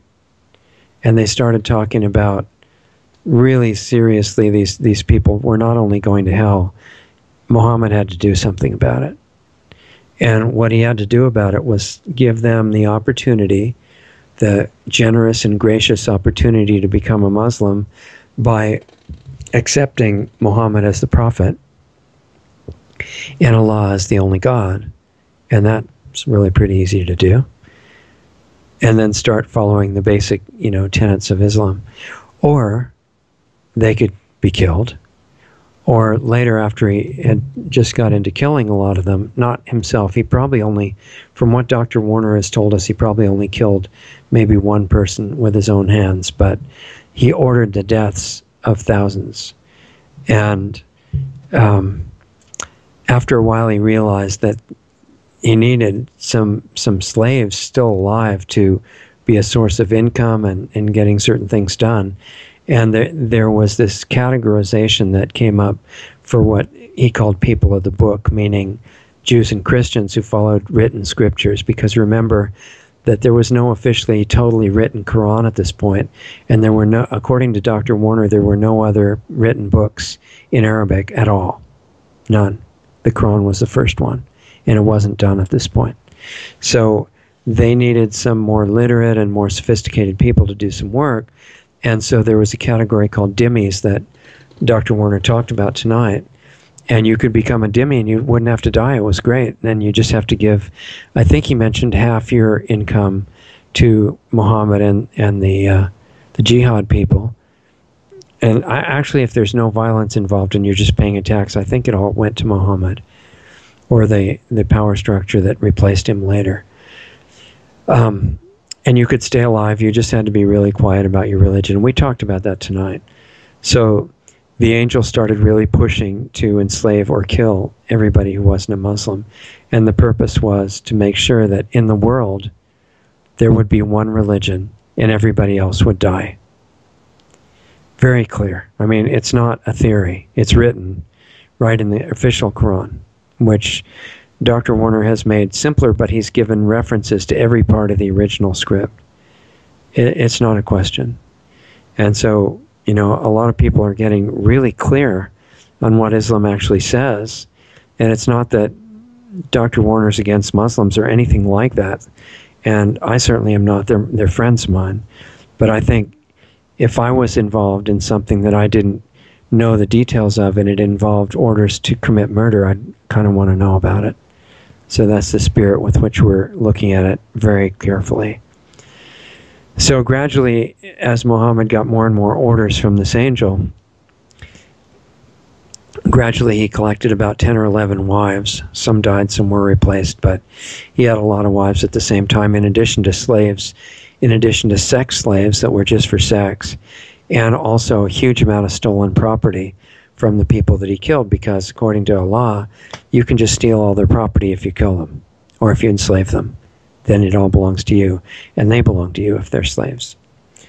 And so it became a super profitable religion, and this was one thing that made it easier for him to attract people, is the killers who went and killed the non-believers, they got a cut of whatever they could steal. Whatever those non-believers had, their homes, their possessions, their, their uh, family members that weren't killed, they could get some of them as slaves for themselves. So the, the fighters got slaves of their own. And this was all fine under Islam. And it's still what's written, because the original teaching was the permanent teaching, and it's the perfect pattern for our life. This is the reality of what Islam is. Uh, the... invaders that are being brought into Western Europe and the U S, they're just following exactly what's written. And Muhammad was uh, the one that taught that you have to kill the non-believers until there are none left, basically. And so using invasion, using mass rape so that your n numbers in the population will go up, this is virtuous behavior, and it helps get you into paradise. So this is one reason that Islam becomes so popular. We talked about it becoming permanent tonight, and this all ties together. And the reward doesn't hurt at all, because Paradise is described in a way that everybody can relate to. Food, sex, ease, um, nice places to live, beautiful scenery. I mean, it's, you know, it's pretty much what everybody thinks of as an ideal life on Earth anyway, and you just get it guaranteed forever and you don't have to die. I mean, you don't have to die after you get there. You still have to go through the grave, and he talked about that. But you don't stay there. So it, it's not a promise of a higher type spiritual life that is being offered to these people who are willing to be terrorists. It's offer of, of an idealized physical life on a non-physical level. And so you also, as a side benefit, you get the ability or the license to murder, steal, rape, desecrate old relics, and feel really powerful by destroying all these things.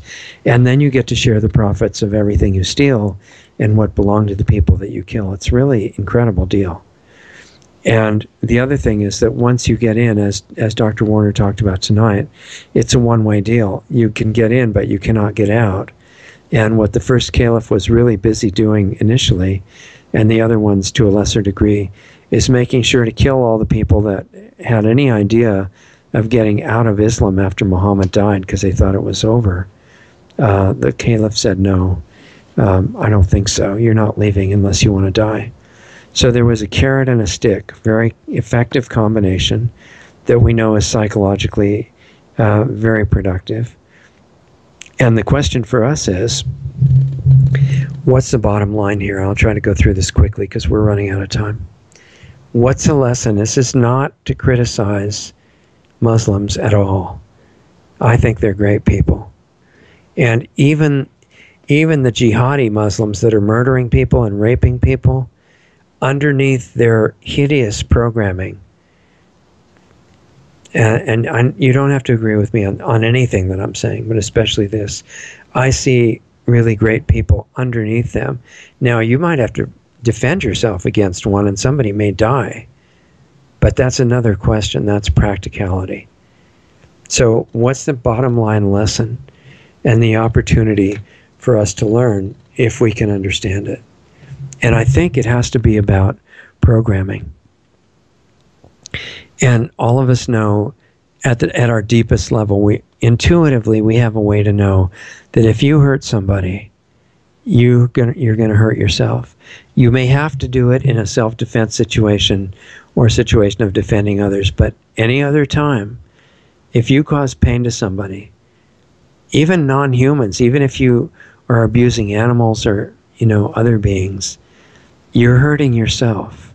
We have this deep knowing.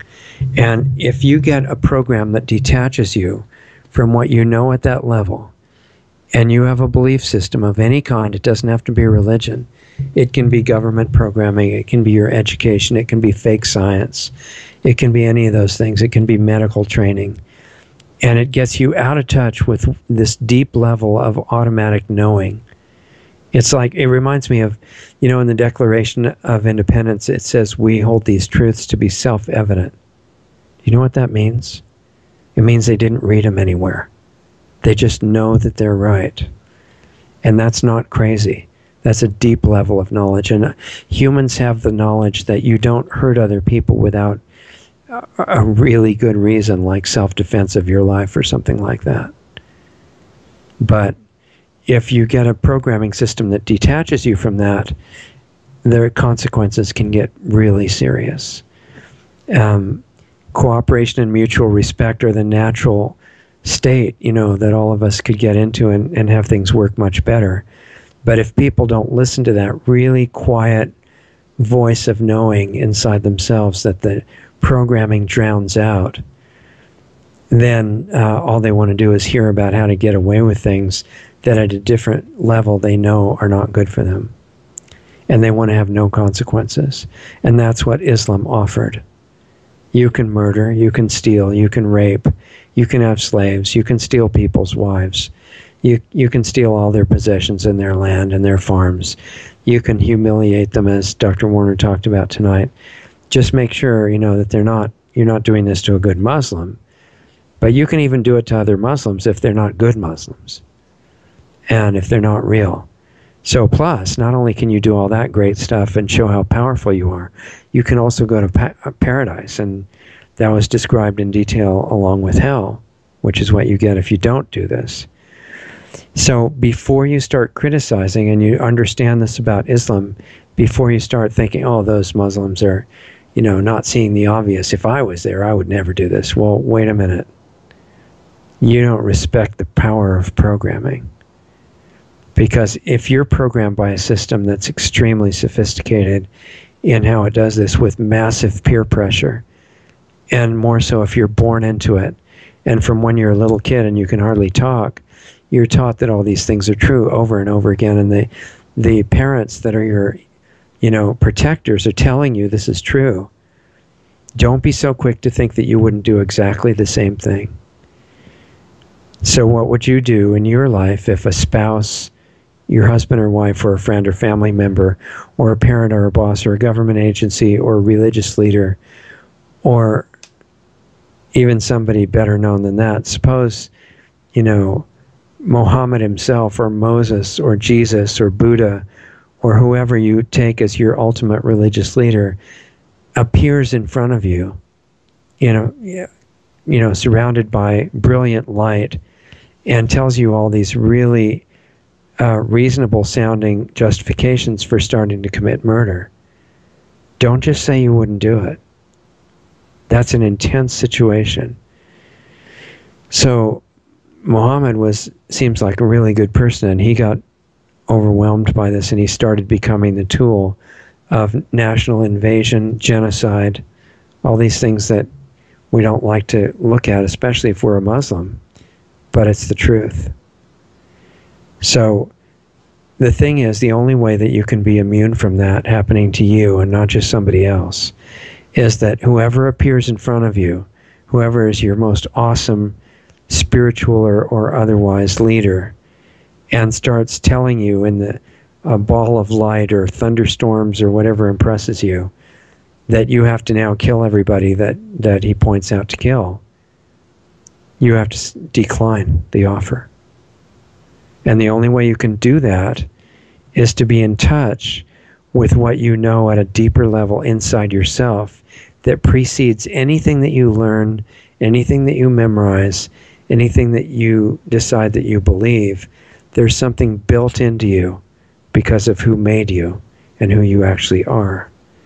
And it's enough to tell you yes or no. It, it's like the, um, and I got to be really quick now, we're just about out of time, but it's like the rat in the, in the experiment, and I don't advocate animal experiments, they're not necessary. But they use rats in horrible medical experiments, and they put a rat in a cage with a G M O irricorn and a normal organic irricorn, and he wouldn't touch the G M O irricorn, only the organic corn, and that rat hadn't even been to elementary school, as far as we know. And you don't have less internal guidance than a rat. It's just that the complete intellectualization that we go through in government schools and media, and, you know, getting detached from our normal feeling of energy and health by all the poisonous garbage that we have to eat, or that we are in, encouraged to eat, this gets us out of touch with what we know.